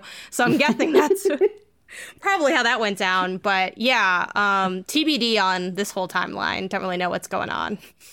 Yeah, Yeah. I, that that part never really occurred to me. Like, do condoms still exist in the apocalypse? That part, I like that never really like that specific thing never really occurred to me. Um, huh? I I don't know. Like, I I 'Cause just felt the like first thing I thought. I was like, Dina, come on, like, what are we doing? You can still get pregnant while using a condom, though. Yeah, and in that case was- that anyone was kind of listening like- doesn't yes. know. right. That was Doesn't something. know. That was kind of where my head was at. I mean, I assumed that it was an accident. I assumed that like they weren't like, especially if they were Oh yeah, planning to Definitely break up at some point very soon. Like they were not trying to have a kid. So, like I, I figured that you know it was an accident regardless, and the fact that like Dina came to Seattle like when that was uh you know a possibility like that meant that clearly like she was not planning for this to be, the thing. But yeah, I never like really considered about like d- like what does contraceptive look like in the apocalypse? And uh yeah because i mean I, I like dina and jesse don't seem fucking stupid. They, like, i'm sure that like they were being as careful as they could. But like shit happens. Accidents happen. Like i that felt believable to me. Um i I'll, I will give the writers and Ellie as a character credit. Like that, this could have very easily became like a jealousy thing and like a whole other like mess of shit. Um, and Yeah. it feels like Ellie's issue more is that Dina hid it for as long as she did, and that it has now like I mean it, was not uh, eloquent the way she put it, but like well you're a burden now. And she's like this is going to be like a, this detracts what they're to do, and she said like if you had said when you started to suspect we still had time we could turn around. Um, so I, I feel like I, I, feel like you know, and then in the next the next day or so, like they're gonna kind of be like, "Hey, it an emotional fucking ten minutes. We were, you know, we were heated. Let's you know come back together and you know sort through this like adults and you know see see what we can still do with uh, what we've got with us for now." And so I, I, I will give them credit that they could have gone you know the most awful like teen drama way with this, and I, I'm glad that they didn't. Also, I think it's worth noting that she says, "I think I'm pregnant. Don't worry, it's not It's yours." not yours. Yeah, that which was, that very was good. Yeah. Um I think I, I'm still like iffy on how I like this twist because there there is an interesting aspect of it being like we mentioned before like a mundane like just being human sort of thing and part of me is like oh yeah you know it's that's interesting that adds a wrinkle but I also part of me feels like it was a wrinkle that they added to like make things more fraught unnecessarily. Um maybe this is because i recently like i watched that army of the dead movie on netflix and that movie is just filled with situations where they're like oh this thing is bad and this thing is bad and this thing is bad and then let's add one more thing on top of it just to make it feel even more bad and i don't like it when it feels like stories unnecessarily hop things on to create tension especially when you've already got good tension. Like clearly they have gotten into seattle. They are horseless. They are like they're encountering a group that is quickly they're quickly starting to, to realize is not just like eight people but is essentially an entire military faction that they're up against alongside all the hordes of of infected that are in you know a giant city like seattle uh, so they clearly have, have bitten off a little bit more than they could chew or, or thought that they could chew. Um, and so adding this on top of it just felt like a weird thing to be like oh and i'm also pregnant. And i was like that's i it adds tension. One days, I right? yeah. I, I just don't know whether i like it as uh, I- i want to see whether this turns into more character development and less just kind of as a way to add another like oh no thing to what's mm. happening because it, I feel like. Go ahead. I, I was just gonna say, I just feel like Dina, especially the fact that we haven't had a lot of time with Dina yet, and I want you know that relationship to be as developed as Joel and Ellie's. And the thing about mm. it is that like Joel and Ellie never had those moments where it was like, oh, it turns out I'm actually like keeping a massive secret from you and stuff like that. Like that's how the game ends, but Right. um, that's like the tension was usually that they were starting to care for each other a little bit more. Their survival was obviously important to each other, and I thought that tension was enough for that relationship to develop. And now having a thing where the relationship is not just being defined by the fact that they care for each other and want obviously want each other to survive, but also that there's additional problems in the mix. I'm just I, I don't know if I'm feeling it as much. I don't know if it's as compelling of a dynamic. And so this this kind of threw I, I- I'm not I'm not labeling it like I'm not stamping down and saying like bad, but I am like questioning where they're going to go with this because it it does seem like a weird twist to put on the relationship. But uh Janet, you were going to say something? Yeah, I think more so than introducing like a problem. Like obviously it is a problem and you know, an unexpected pregnancy or an unplanned pregnancy is always like a point of stress in any situation. Um, I think it's more so just trying to pull on that thread of family because it's. I'm not saying they did it to be narratively easy because I think that's kind of uh, reductive, but clearly a big motif of The Last of Us, like as again now a franchise, is family, right? The Last of Us One, dad game, you know this Right. one not, not not this one's a mom game but it's when you bring out family it's the easiest and quickest way to recenter what you're doing in your life like even if it's not you know the birth of a child like just kind of when there's illness in a family or when there's like something going on in a family like you when you get reminded of i guess the bigger picture of things uh, outside of in this case like petty revenge you it changes stuff for you. And even Right. like at this point, Ellie mentioning, if you said this, we could have turned back. Like the fact that she said that is kind of shocking because she's been so gun ho Right. about this whole thing to begin with. But like, as much as you know the dad game genre does have some like you know head ass elements it is true that a child changes things and i think this was more so evoking that familial undertone the idea of it's not just about whatever we have going on like the bigger picture matters lives are important lives are at stake Yeah. um, i think also bringing in like a child especially like one that isn't you know born yet it's the perfect innocent party right it's Right. like hey like i'm not even born yet and i'm like dragged into all of this like you have to think of me you have to do it's it's sort of um an emotional anchor i think for the situation Yeah. more so than just a problem to overcome Right. And I think that is going to be ultimately like n- not not spoilers for Eric or anybody who might be listening who's kind of playing along. I do think sort of that it does have to be that recentering is like what it ultimately ends up being is like putting a face to characters basically like showing what their priorities are in a situation is kind of like where it's going to land and i do think that is something that is kind of like a whole game thing. It's not necessarily something that we're going to see like specifically while we're maybe even in seattle but like they're going to have to yeah it, it, is, it is like one of the things where it's like the sum of its parts more so than it's going to be like any one individual thing that's happening throughout mm-hmm. Um, as as Dominic Toretto once said, it is all about family. So that's um we we go to our respective corners. Uh, Ellie just kind of grumbles about going off to make sure the place is secure. Um, we get a generator up and running because this is The Last of Us, and uh, we need to get the generators running at all times. Uh, which lets us turn on a radio, though we don't really get anything out of it right now. Um, we also find some keys after Ellie smacks the radio a right way, and we open up the big auditorium part of the theater where we find another guitar. And I, I also want to say like shout outs to tuning the guitar before playing it that she picks it up and it is out of Yep. tune and she she does the little fifth fret you know fifth fret uh hearing you know does everything sound right is everything in tune with each other. Um i love that very much. Um and then she plays a little bit of future days and kind of goes into a dream of sorts where we are back at a younger time. So normally this is where like a chapter would end, but we have one more segment to go, which is a flashback to Joel and Ellie uh, way back when.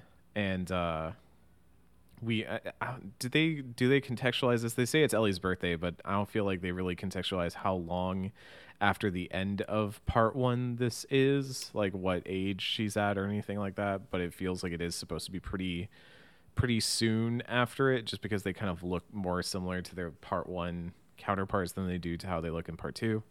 yeah Um, and she's newer to swimming so we Yeah. that it's another indicator that is important is as we are going through these woods that Joel is taking us to to a surprise he shoves Ellie into the water which is a little bit of a moment of like oh and then Ellie swims up to the surface it's like oh yeah Ellie learned how to swim yay oh wait hold on if so if, if uh, ellie is 19 now right in last of us 2 I think that sounds Yeah. right yeah. Yeah. I believe the um the starting because now I'm like looking at like the gameplay of it to try to remember. It starts off saying three years earlier.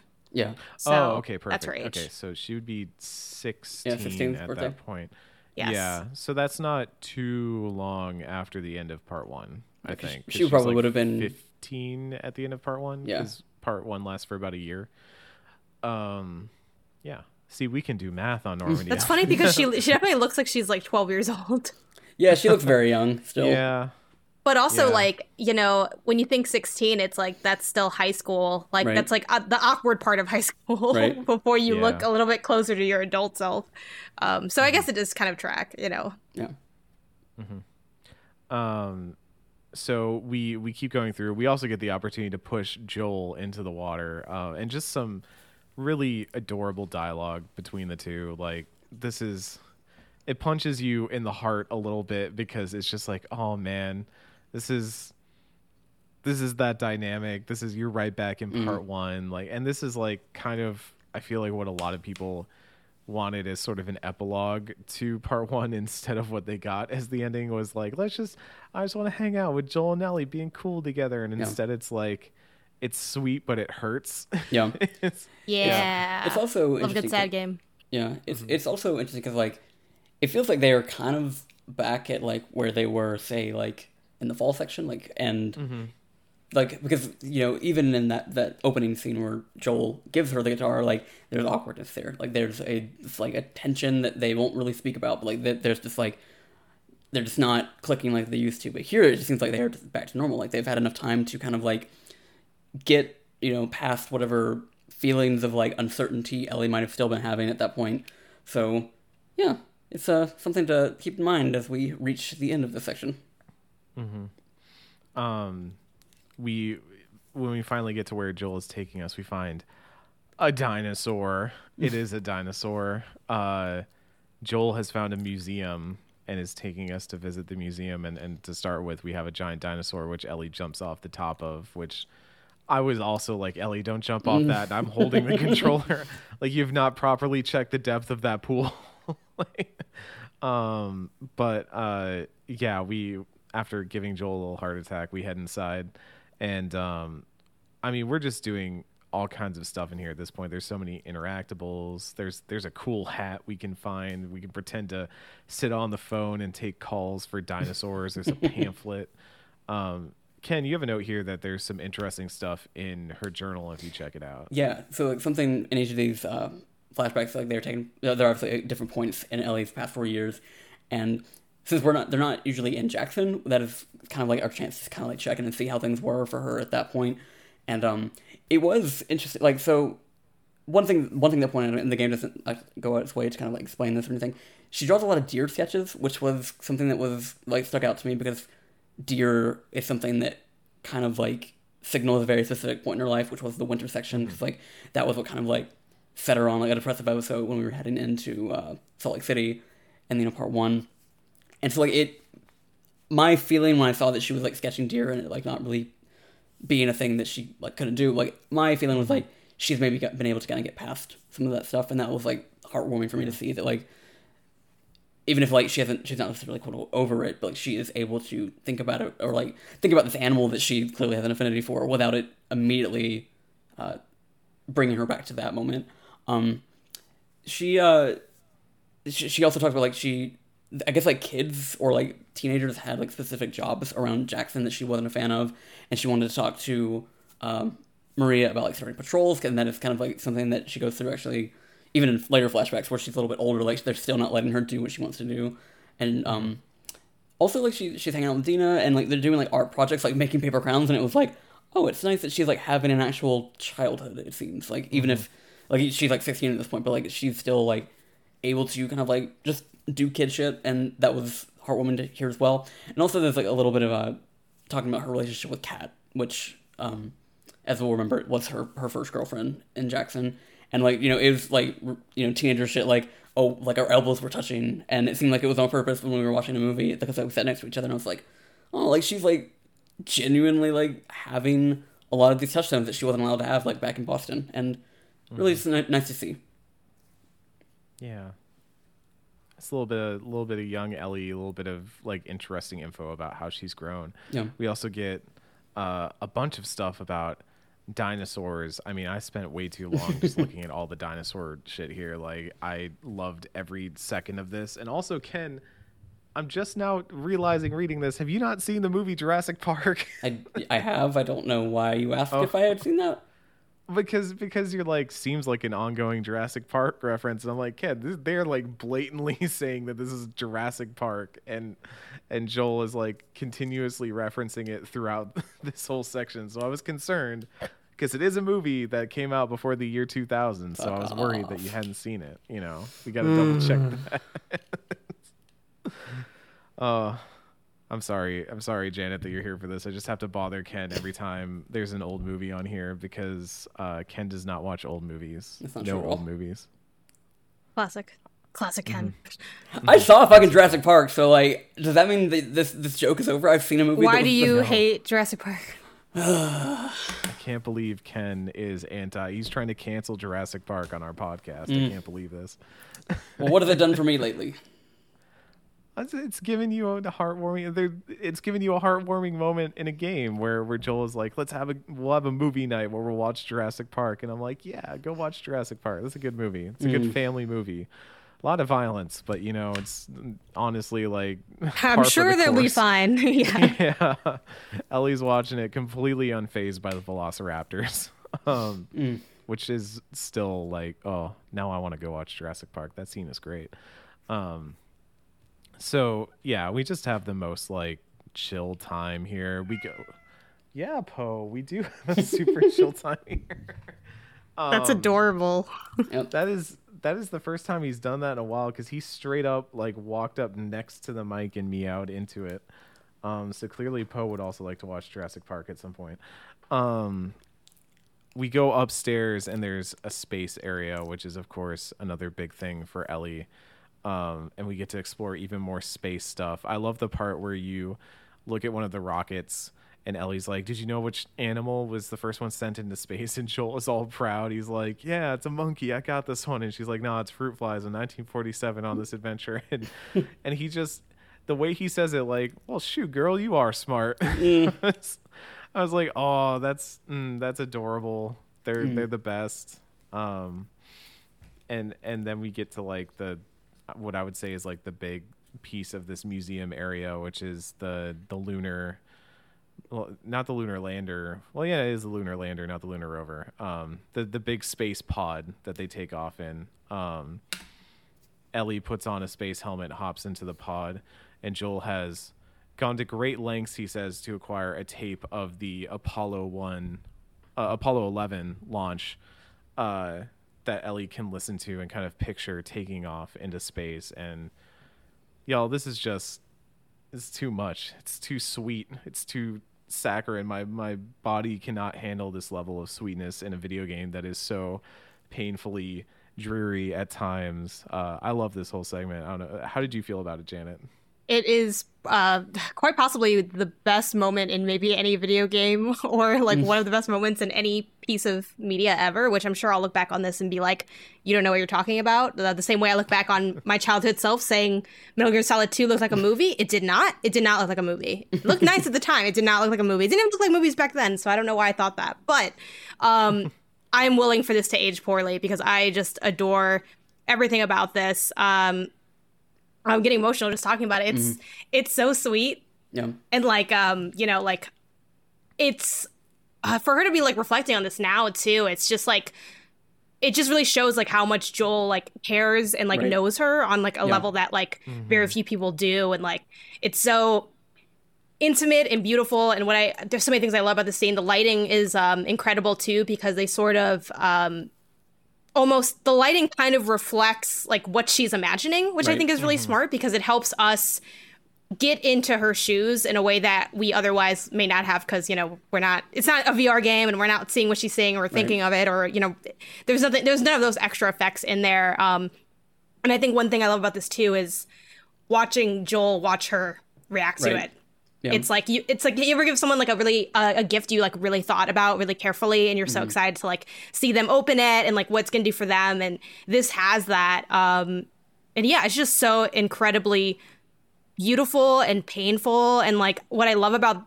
these moments too, and we get other you know in the future kind of these flashback moments with Joel, and um, which I also think is just a, such a smart way to make Joel exist in this game. You know, yeah. people complain sometimes that like oh like you know joel dies so early and all these things and you know we don't we don't get to be with him but like we're with him all the time like yeah. he you know and I, I think that's so smart like the way they've set up the narrative structure to allow for that because it does feel like as much as joel may not be here in the way that dina's here he's very much a character in this story and right. part of the overall story that's being told um but yeah and I, I love this as an example of why Joel is worth caring about because I'm someone who like doesn't care about Joel um historically. Like I think he um was trash in the first game almost the entire way. Like he did keep her alive I'll give you that. Like and I know and I know toward the end he cared but I mean he had so he like never wanted to do the job. It was right. just a gig for him. Um he literally was like I'm not your you're not my daughter. Bye. Like had her walk off like on her own. Like at, at you know there's where's where's the good you know I, like not trying to bring that all up again but you know there's so right. many things to take issue with with joel and obviously ellie feels that way too so it's great to see um this kind of scene because it really shows like the love that was there and what like the very complicated relationship that Ellie has with Joel, where he she's he's someone that caused her so much pain, but also like some of her happiest memories are with this person. So how do you negotiate those two things? And mm-hmm. oh, it's so good. It's mm-hmm. awesome. I love it. Yeah. Mm-hmm. I uh I also want to say that like mm. we talked earlier about The Last of Us Part Two having incredible motion capture and just like the the way that they had leveled that up in from part one to part two and it like shines here again the way that there are just kind of like non-verbal right moments of recognition and communication between the two that just like add so much to that dynamic mm. um i'd say even more so than i've seen with like ellie and dina um you know they do they do kind of have like the the goo goo eyes for each other and stuff like that and there's the tension that you can kind of sense in the theater scene, but I think with Joel and Ellie, there's just so many little touches that work so well uh, in these cutscenes with them that it, it does floor me a bit. It like really sells the dynamic between the two. Yeah. Um, I um, it so I don't I don't know if like the term love language is. I mean that's usually used in like what you internally feel, but like externally, like gift giving is like what I would consider my love language. If that makes sense, that's how that if that is like the proper use of that term, because I there's something I really enjoy about like knowing a person well enough and like being invested enough in their interests to know what is something that is going to speak to them, something that will show them not only that I care that like enough to give them something, but also I care enough to give something that is very specifically for them and is something that about that I know that they enjoy and something that I know that like means something is like a, a very valuable thing to them and that's not something that like that, like I'm not, I'm not calling my parents out because like they like you know well now like while I was growing up like in my younger years like we're very aware of like the things that I gave shit about and we're like you know, tailor birthday parties and shit to that, and you know, like drive me to a fucking Zaxby's like an hour away because there was an arcade game there that they knew I would want to play because we had the console version of it at home or something.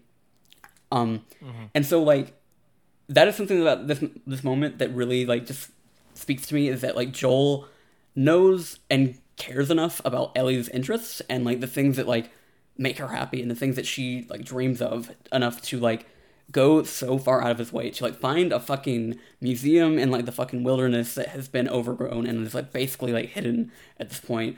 Um, that was specifically going to like touch into not only like her like two of her favorite like fascination like obsessions and things that she enjoys, and then find like a fucking recording of the Apollo 11 launch, which is something that like, uh, like you know in this world like imagining how difficult that must be like that to like have these really like grand gestures of love and like you know arranging something like on this scale just to like realize oh like joel is so invested in ellie's interest and like the things that make her happy enough to the point where like he wants to be involved in those things with her. He wants to like not just like let her go off to her corner and like figure out all the shit on her own but like wants to help facilitate some of these moments and just like you know go so far out of his way to make this day special for her that just like fuck man. Like i like like you said Jen, like there's a lot of issues to take with joel but like there was like it's one of the things where, like that I, I think it's something that part two has to like contend with is that it is kind of giving in-text opinions on the matter in terms of like what happened at the end of the last game like a lot of people like thought joel was just this fucking selfish like old man that only like kept Ellie around like as a surrogate daughter, so, like he wouldn't have to lose another daughter again. But like no, like he like genuinely gives a shit and like it wants mm-hmm. to enrich her life in whatever ways he can. And um, you know there is like there is selfishness to things that he's done because like, he didn't ask her opinion on things, but like he made the decision he did, and now he's going to whatever time he has with Ellie, like make it memorable, make like give these touchstone moments that she can remember like when he's gone and that is what she's doing. And it just like it really speaks to like it's such a like uncomplicated like portrayal of love in this in this game because like a lot of the like love portrayed in these games is through violence and that is you know the uh, thesis of the last of us. And it is just like such a pure moment that like i even like i, I don't think anything like it exists in these games anywhere else that it's just like uncomplicated and pure, and I just really appreciate that. And it's going to make where things are about to take a very quick sudden downturn, like all the more uh, heartbreaking, and like being like, oh no, like yes, he's done this wonderful thing, but he's like he's basically on borrowed time before everything goes to shit, and this sort of like dream that he has given Ellie is going to be corrupted in a way very soon. What do you think he got her for the year after this? Because how do you follow this up? You I can't. know, I have like- this problem all the time too. As someone who like really likes giving a good gift, even Mm-hmm. though you know it's a struggle if you can't. Even if you know someone, that's the thing about gifts. Like even if you know someone Mm-hmm. really well, it's like you have to know like what's that like interesting thing that they're gonna like. Right. Like everyone likes AirPods. Like that's not a, an amazing gift. Right. You know, it's it's cool. It's expensive. You know, that's nice. But like, it's not gonna floor anyone. Mostly, like, I, Mm. actually, I did have a context where that did kind of floor me, but that was kind of a separate surprise thing where I was like, oh wow. Um, but you know, for the most part, it's not. It, it needs to be like an intimate and specific thing. So I'm so curious as to like what he does after this because you can't. You're, you're not gonna. You're not gonna top this.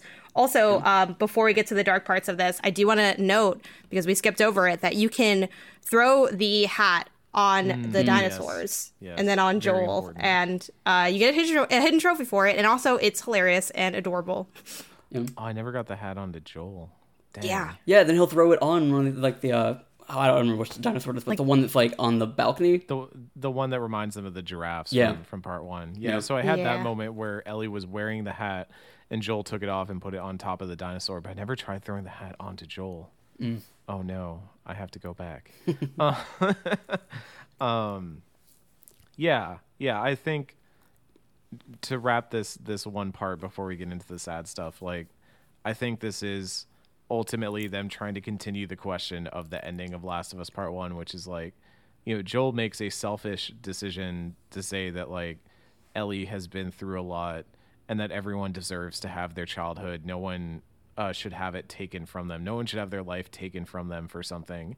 And it's it's an expression that like like Ken said that it's not just about him, you know, replacing Sarah or whatever. Um, he is like trying to give her something and trying to ensure that she has something. And i you know there that's a very complicated thing. It's it's a simple thing that becomes very complicated in the context in which it happens um but it is really sweet that like we get to see joel not just you know going to jackson and then kind of going back to his old ways but really making an effort to be a figure in Ellie's life and improve it for the better, while also still clearly like giving her space to grow as a person. Like we see her having her own shed, and she's not really like Right. it's not like they're playing family in a house or anything like that. But he is like making an effort to stay in her life and make sure that she's having what he fought, you know, to give her and all that. Um, it's very interesting. So after this, Ellie wants to keep exploring. That's that's kind of like Joel has has given his gift, but but Ellie wants to keep exploring and finding more stuff. Uh, and this this evolves into uh, Ellie jumping into a lake and going into trying to get into the next section of the museum. And Joel gives us a boost into it, but we find out that the door is completely barricaded and so Joel is going to search around the outside for a way in while we look around the inside for a way in. And as we get further and further in here, uh, we start picking up like resources and bullets and things like that. It feels like there's very much an implication that, uh oh, there might be combat in here after all. Uh, I definitely had a moment where I was like, should I be stopping to like craft some things just in case and all that? Um, we also start finding graffiti because environmental storytelling like I, i'm just going to be honest like writing on the walls is one of my least favorite ways of communicating in an environment. And even though i think it does kind of make sense in this area specifically i do have that moment where i'm like i think of the Left 4 Dead 2 graffiti where someone writes like all is lost and forgotten and someone like follows up he's like shut up. You suck man. Um I, I i at least like it when they make fun of that stuff but um it's a lot of graffiti about this this person who clearly feels uh, remorse for things that they've done and they're listing out their crimes on various walls within this darkened museum that we are working our way through and the tension is ramping up. We hear noises around. There's definitely implication that there could be infected or people or something like that. And um Uh, one one piece that stands out, one graffiti that stands out is "There is no light," um, which you know, just put, put a little pin in that. Um, and we find the writer's body, uh, and they they have a letter with them where they they said that they were fighting for something, they were working towards something, they wanted to end suffering, but it didn't work out, and it's disbanded, and now there's just no hope left, uh, and they can't live with the things they have done. And we get one jump scare from a bunch of fake wolves, you know, symbolism and all that. Uh, and then we have a real life boar who just comes careening through this area, uh, knocking stuff over. And I was like, oh, that's that's kind of funny, you know. I, I, kind of thought there was going to be a boss battle with like an infected boar here, and that would have been kind of wild, but um, just just a boar losing its shit in a museum, standard stuff. Uh, but it does end with uh, Joel bursting through the door and some light coming into the area, and we see the last piece of graffiti that has been left in this area, and it is a giant firefly, a logo with liars at the bottom, um, and there's kind of an awkward silence, and Joel is just like, "Hey, we should leave," and that's that's the end of day one. Um, there's kind of an unspoken thing there, isn't it? Mm. Um, both in terms of like, obviously they both know that the Fireflies, you know, like what the Fireflies were and what they did, and so seeing this has some ramifications, and obviously they'll each be thinking their own things about this as well in terms of what this could possibly mean. Why someone might feel that they were lied to by the Fireflies um, and their cause. Mm. Um, but we will find out more as this this game goes on. Um, Ken, any closing thoughts here on this section of The Last of Us Part Two? Uh, altogether, I think the first day in Seattle just feels a lot like a whole lot of table setting, just like understanding like what the conflicts in Seattle are, and that's all well and good, and that's all well and fine. Um, it was for in this first day specifically, I think what was more interesting to me was the uh, the museum and just like knowing that like hey, Joel like was at some point trying to like really uh, give Ellie, you know, these these things that were special, but every day that we're in Seattle just kind of like ends on a uh, like you know when it comes to like the flashbacks and stuff, it just kind of leaves on this note that like their relationship was starting to deteriorate, even if it was not necessarily apparent in the moment, but like you saw like certain things that started to signal it, and um, mm-hmm. just like you know constantly like, leaving us on that note that like oh things might have not been great by the time when th- these two last saw each other, and uh, that was always just like a very solid, like dramatic note to leave it on. Like the the stuff in Seattle was like compelling to me in its own way, but I feel like for me at that point, like I am more interested in at this point knowing like what was the state of Joel and Ellie's relationship and like why is just she like if there was some tension there, like why is she so compelled to continue to like do what she's doing? And um yeah, so like that that right now is the most compelling thing to me so far. Janet, how about you? How did you feel about this this whole section as we as we wrap up? Uh, I love the section overall. My favorite parts are the tunnels and uh, the museum, or I think it's called birthday, the birthday gift. The birth, birthday gift, yeah, yeah. Mm-hmm. Yeah. yeah. it's called yeah when you like do the chapter select or the section select. Um, yeah, the birthday part specifically is like probably it might be the best part of this game. It's probably the best part mm. of this game. It's just really good. It's like. Yeah. It's like the draft if it meant more, right? Because the draft was, was cool. Like it's like oh, it's very beautiful, but like you know, okay. At the end of the day, let's keep keep it moving. Right. We're trying to get to the end of this 15 hour game. But yeah, I mean honestly, it was just um it's something that I think this game does a great job at um like laying down the foundation to make stuff hit harder later, which like both of you touched on in various ways. Um for like other pieces of the story. And sure, sometimes the foreshadowing maybe is is kind of obvious. And, like the liars thing, you could argue that's a little heavy handed, but I, mm. I like that stuff a lot, and I think they do a really good job at like pulling it all through. Um, and yeah, I never thought I could care about Joel, and then mm. this scene happened, and I was like, this is what love really means. You know, I was very mm. dramatic in my mind about it. But yeah, this might have been too the moment where I've I forgot. I wish I'd written down when I felt like this game was a masterpiece because I do I do put it in that category mm-hmm. personally. Mm. And this might have been if this wasn't the moment, like it, it, this was like one of the many moments where I'm like, yeah, this is something special. Like they have, they did something special here. Um, even if they did some other things that may or may not have landed totally. Uh, but yeah, uh, absolutely loved it, and I actually like the uh, the doofy open world stuff. I just enjoy having a little bit more options in terms of um, checking stuff out and exploring stuff uh, narratively and mechanically. So I, I did kind of uh, some of the more linear stuff later. I kind of wish could be a little bit more open, but yeah, loved it. I think for me, like like closing off here, um, the one thing I'm coming away from The Last of Us Part Two right now is feeling just like I'm still trying to get a hold of the pacing of this game because um, in in the prologue we're like constantly jumping between two viewpoints of of Ellie and Abby, um, and and we're also getting, and even then before we get there we have Joel at the beginning and there's there's time jumps.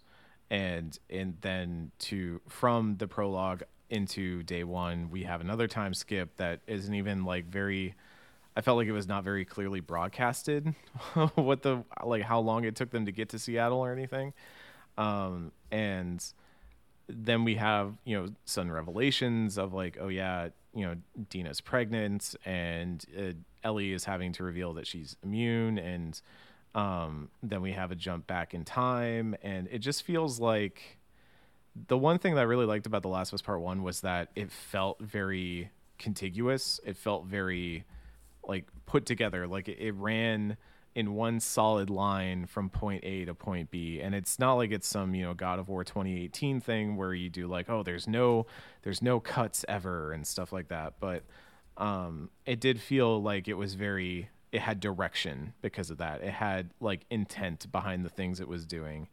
And I do feel that there's intent here, but that intent feels much broader and much like it's trying to hit on a bunch of different themes and beats at the same time.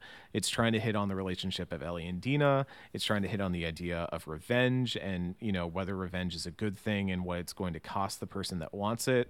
it and it again like branching off of that it touches into questions of morality and, and ethics in in this world you know what is allowed what is not allowed what is good what isn't good and then it's also touching on ellie and joel's relationship and what how that evolved like both informing us you know how it got to the point that ellie and joel's relationship was strained to the point that we see at the beginning of the game and also like what their relationship was to begin with and how they interacted once they were no longer journeying across the US to, to find the fireflies. And it just feels very stretched thin right now. Um, I don't feel that same level of focus yet. And that's kind of weird because I, I find myself in a place where, like, the combat is really keeping me in it and I'm really enjoying it. Um, it's honestly like up there with like Metal Gear Solid 5 in terms of just interesting stealth combat for me. Um, but it's also like I'm waiting for the story to really kind of lean into its strengths and not feel like it's trying to cover too many bases at the same time and spreading itself out in the process. Because when it does hit, like when it takes a little moment, like in the museum, it really does work but then we're having to jump back in and now we're back into another thing and here's another thing and there's that. And i'm having fewer moments where i feel like this story is letting itself breathe and letting relationships feel a little bit more natural and feel a, little bit more like they progress at a normal uh, rate like they did in last of us part one. But we will see. I'm interested. I, we also have to account for this game is a lot longer than, mm. than The Last of Us Part One. I think playing this section was like the amount of time I would have spent playing two different sections for the first game. So, um, that's a lot to incorporate. But I'm glad that Janet Garcia was along with us for the ride to cover all this. Um, real quick, we are Normandy FM. We are a retrospective podcast. We used to cover Mass Effect, which means that now we are also covering Mass Effect. Uh, just yesterday, uh, we recorded our Mass Effect 2 roundtable with Elise Favis, Lucy James, and Michael Higham. I believe, Ken, that that's already up for patrons. Mm-hmm. Uh, and then that'll be out uh, by the time you're hearing this episode air if you're listening to the free feed. So um, that will already be out and the last one that will cap off our legendary edition roundtables will be the Mass Effect 3 roundtable with Ash Parrish, Natalie Flores, and Emma Kidwell. Very much looking forward to that one as well. Uh, if you guys want to hear that early, you can head over to the Patreon and sub at any level. We are opening that up to all patrons this month. Get early access to the roundtable just as a way of us saying thank you for listening and going on this ride with us. As always, if you back on the Patreon at any level, you also get into the Discord. If you back at the $5 tier, you get all episodes early as soon as Ken is done editing them. And if you back at the highest tier, we do shout you out every week on the podcast. And this week, that list is Kevin Kulikowski, Chris Johns, Alice Hawk, Colin Just Colin, Just, The Wedge of Destiny, Mila Hyde, Zach James, and Kevin Hux. Thank you all so much for contributing and helping back all the things that we do. Next week, we will be doing Ellie. Day two, we will have another excellent guest. But Janet, one last time for the folks at home, where can they find your work and find all the awesome things that you do? Yeah, you can find me across the internet under the handle Gameonysus. That's Game O N Y S U S. Uh, that's on Patreon, Twitch, YouTube, all social media platforms, and yeah, all that good stuff. Uh, y'all know how, how Patreon works, so yeah, I have one. There you go. Mm-hmm. If you've got some spare cash, you should head over and back her as well. Some excellent stuff going on over there. Thank you again for coming on and and chatting with us. It was awesome to finally get you on here on Normandy FM and to talk about The Last of Us. It was great. I'm so glad you came on today. Yeah, thanks for having me. Folks, we will see you next week for more infected action, more drama, hopefully some more bookstores or like coffee shops or something. I'm digging the vibes of downtown Seattle. We will see all of it next week on The Last of Us Part 2 here on Normandy.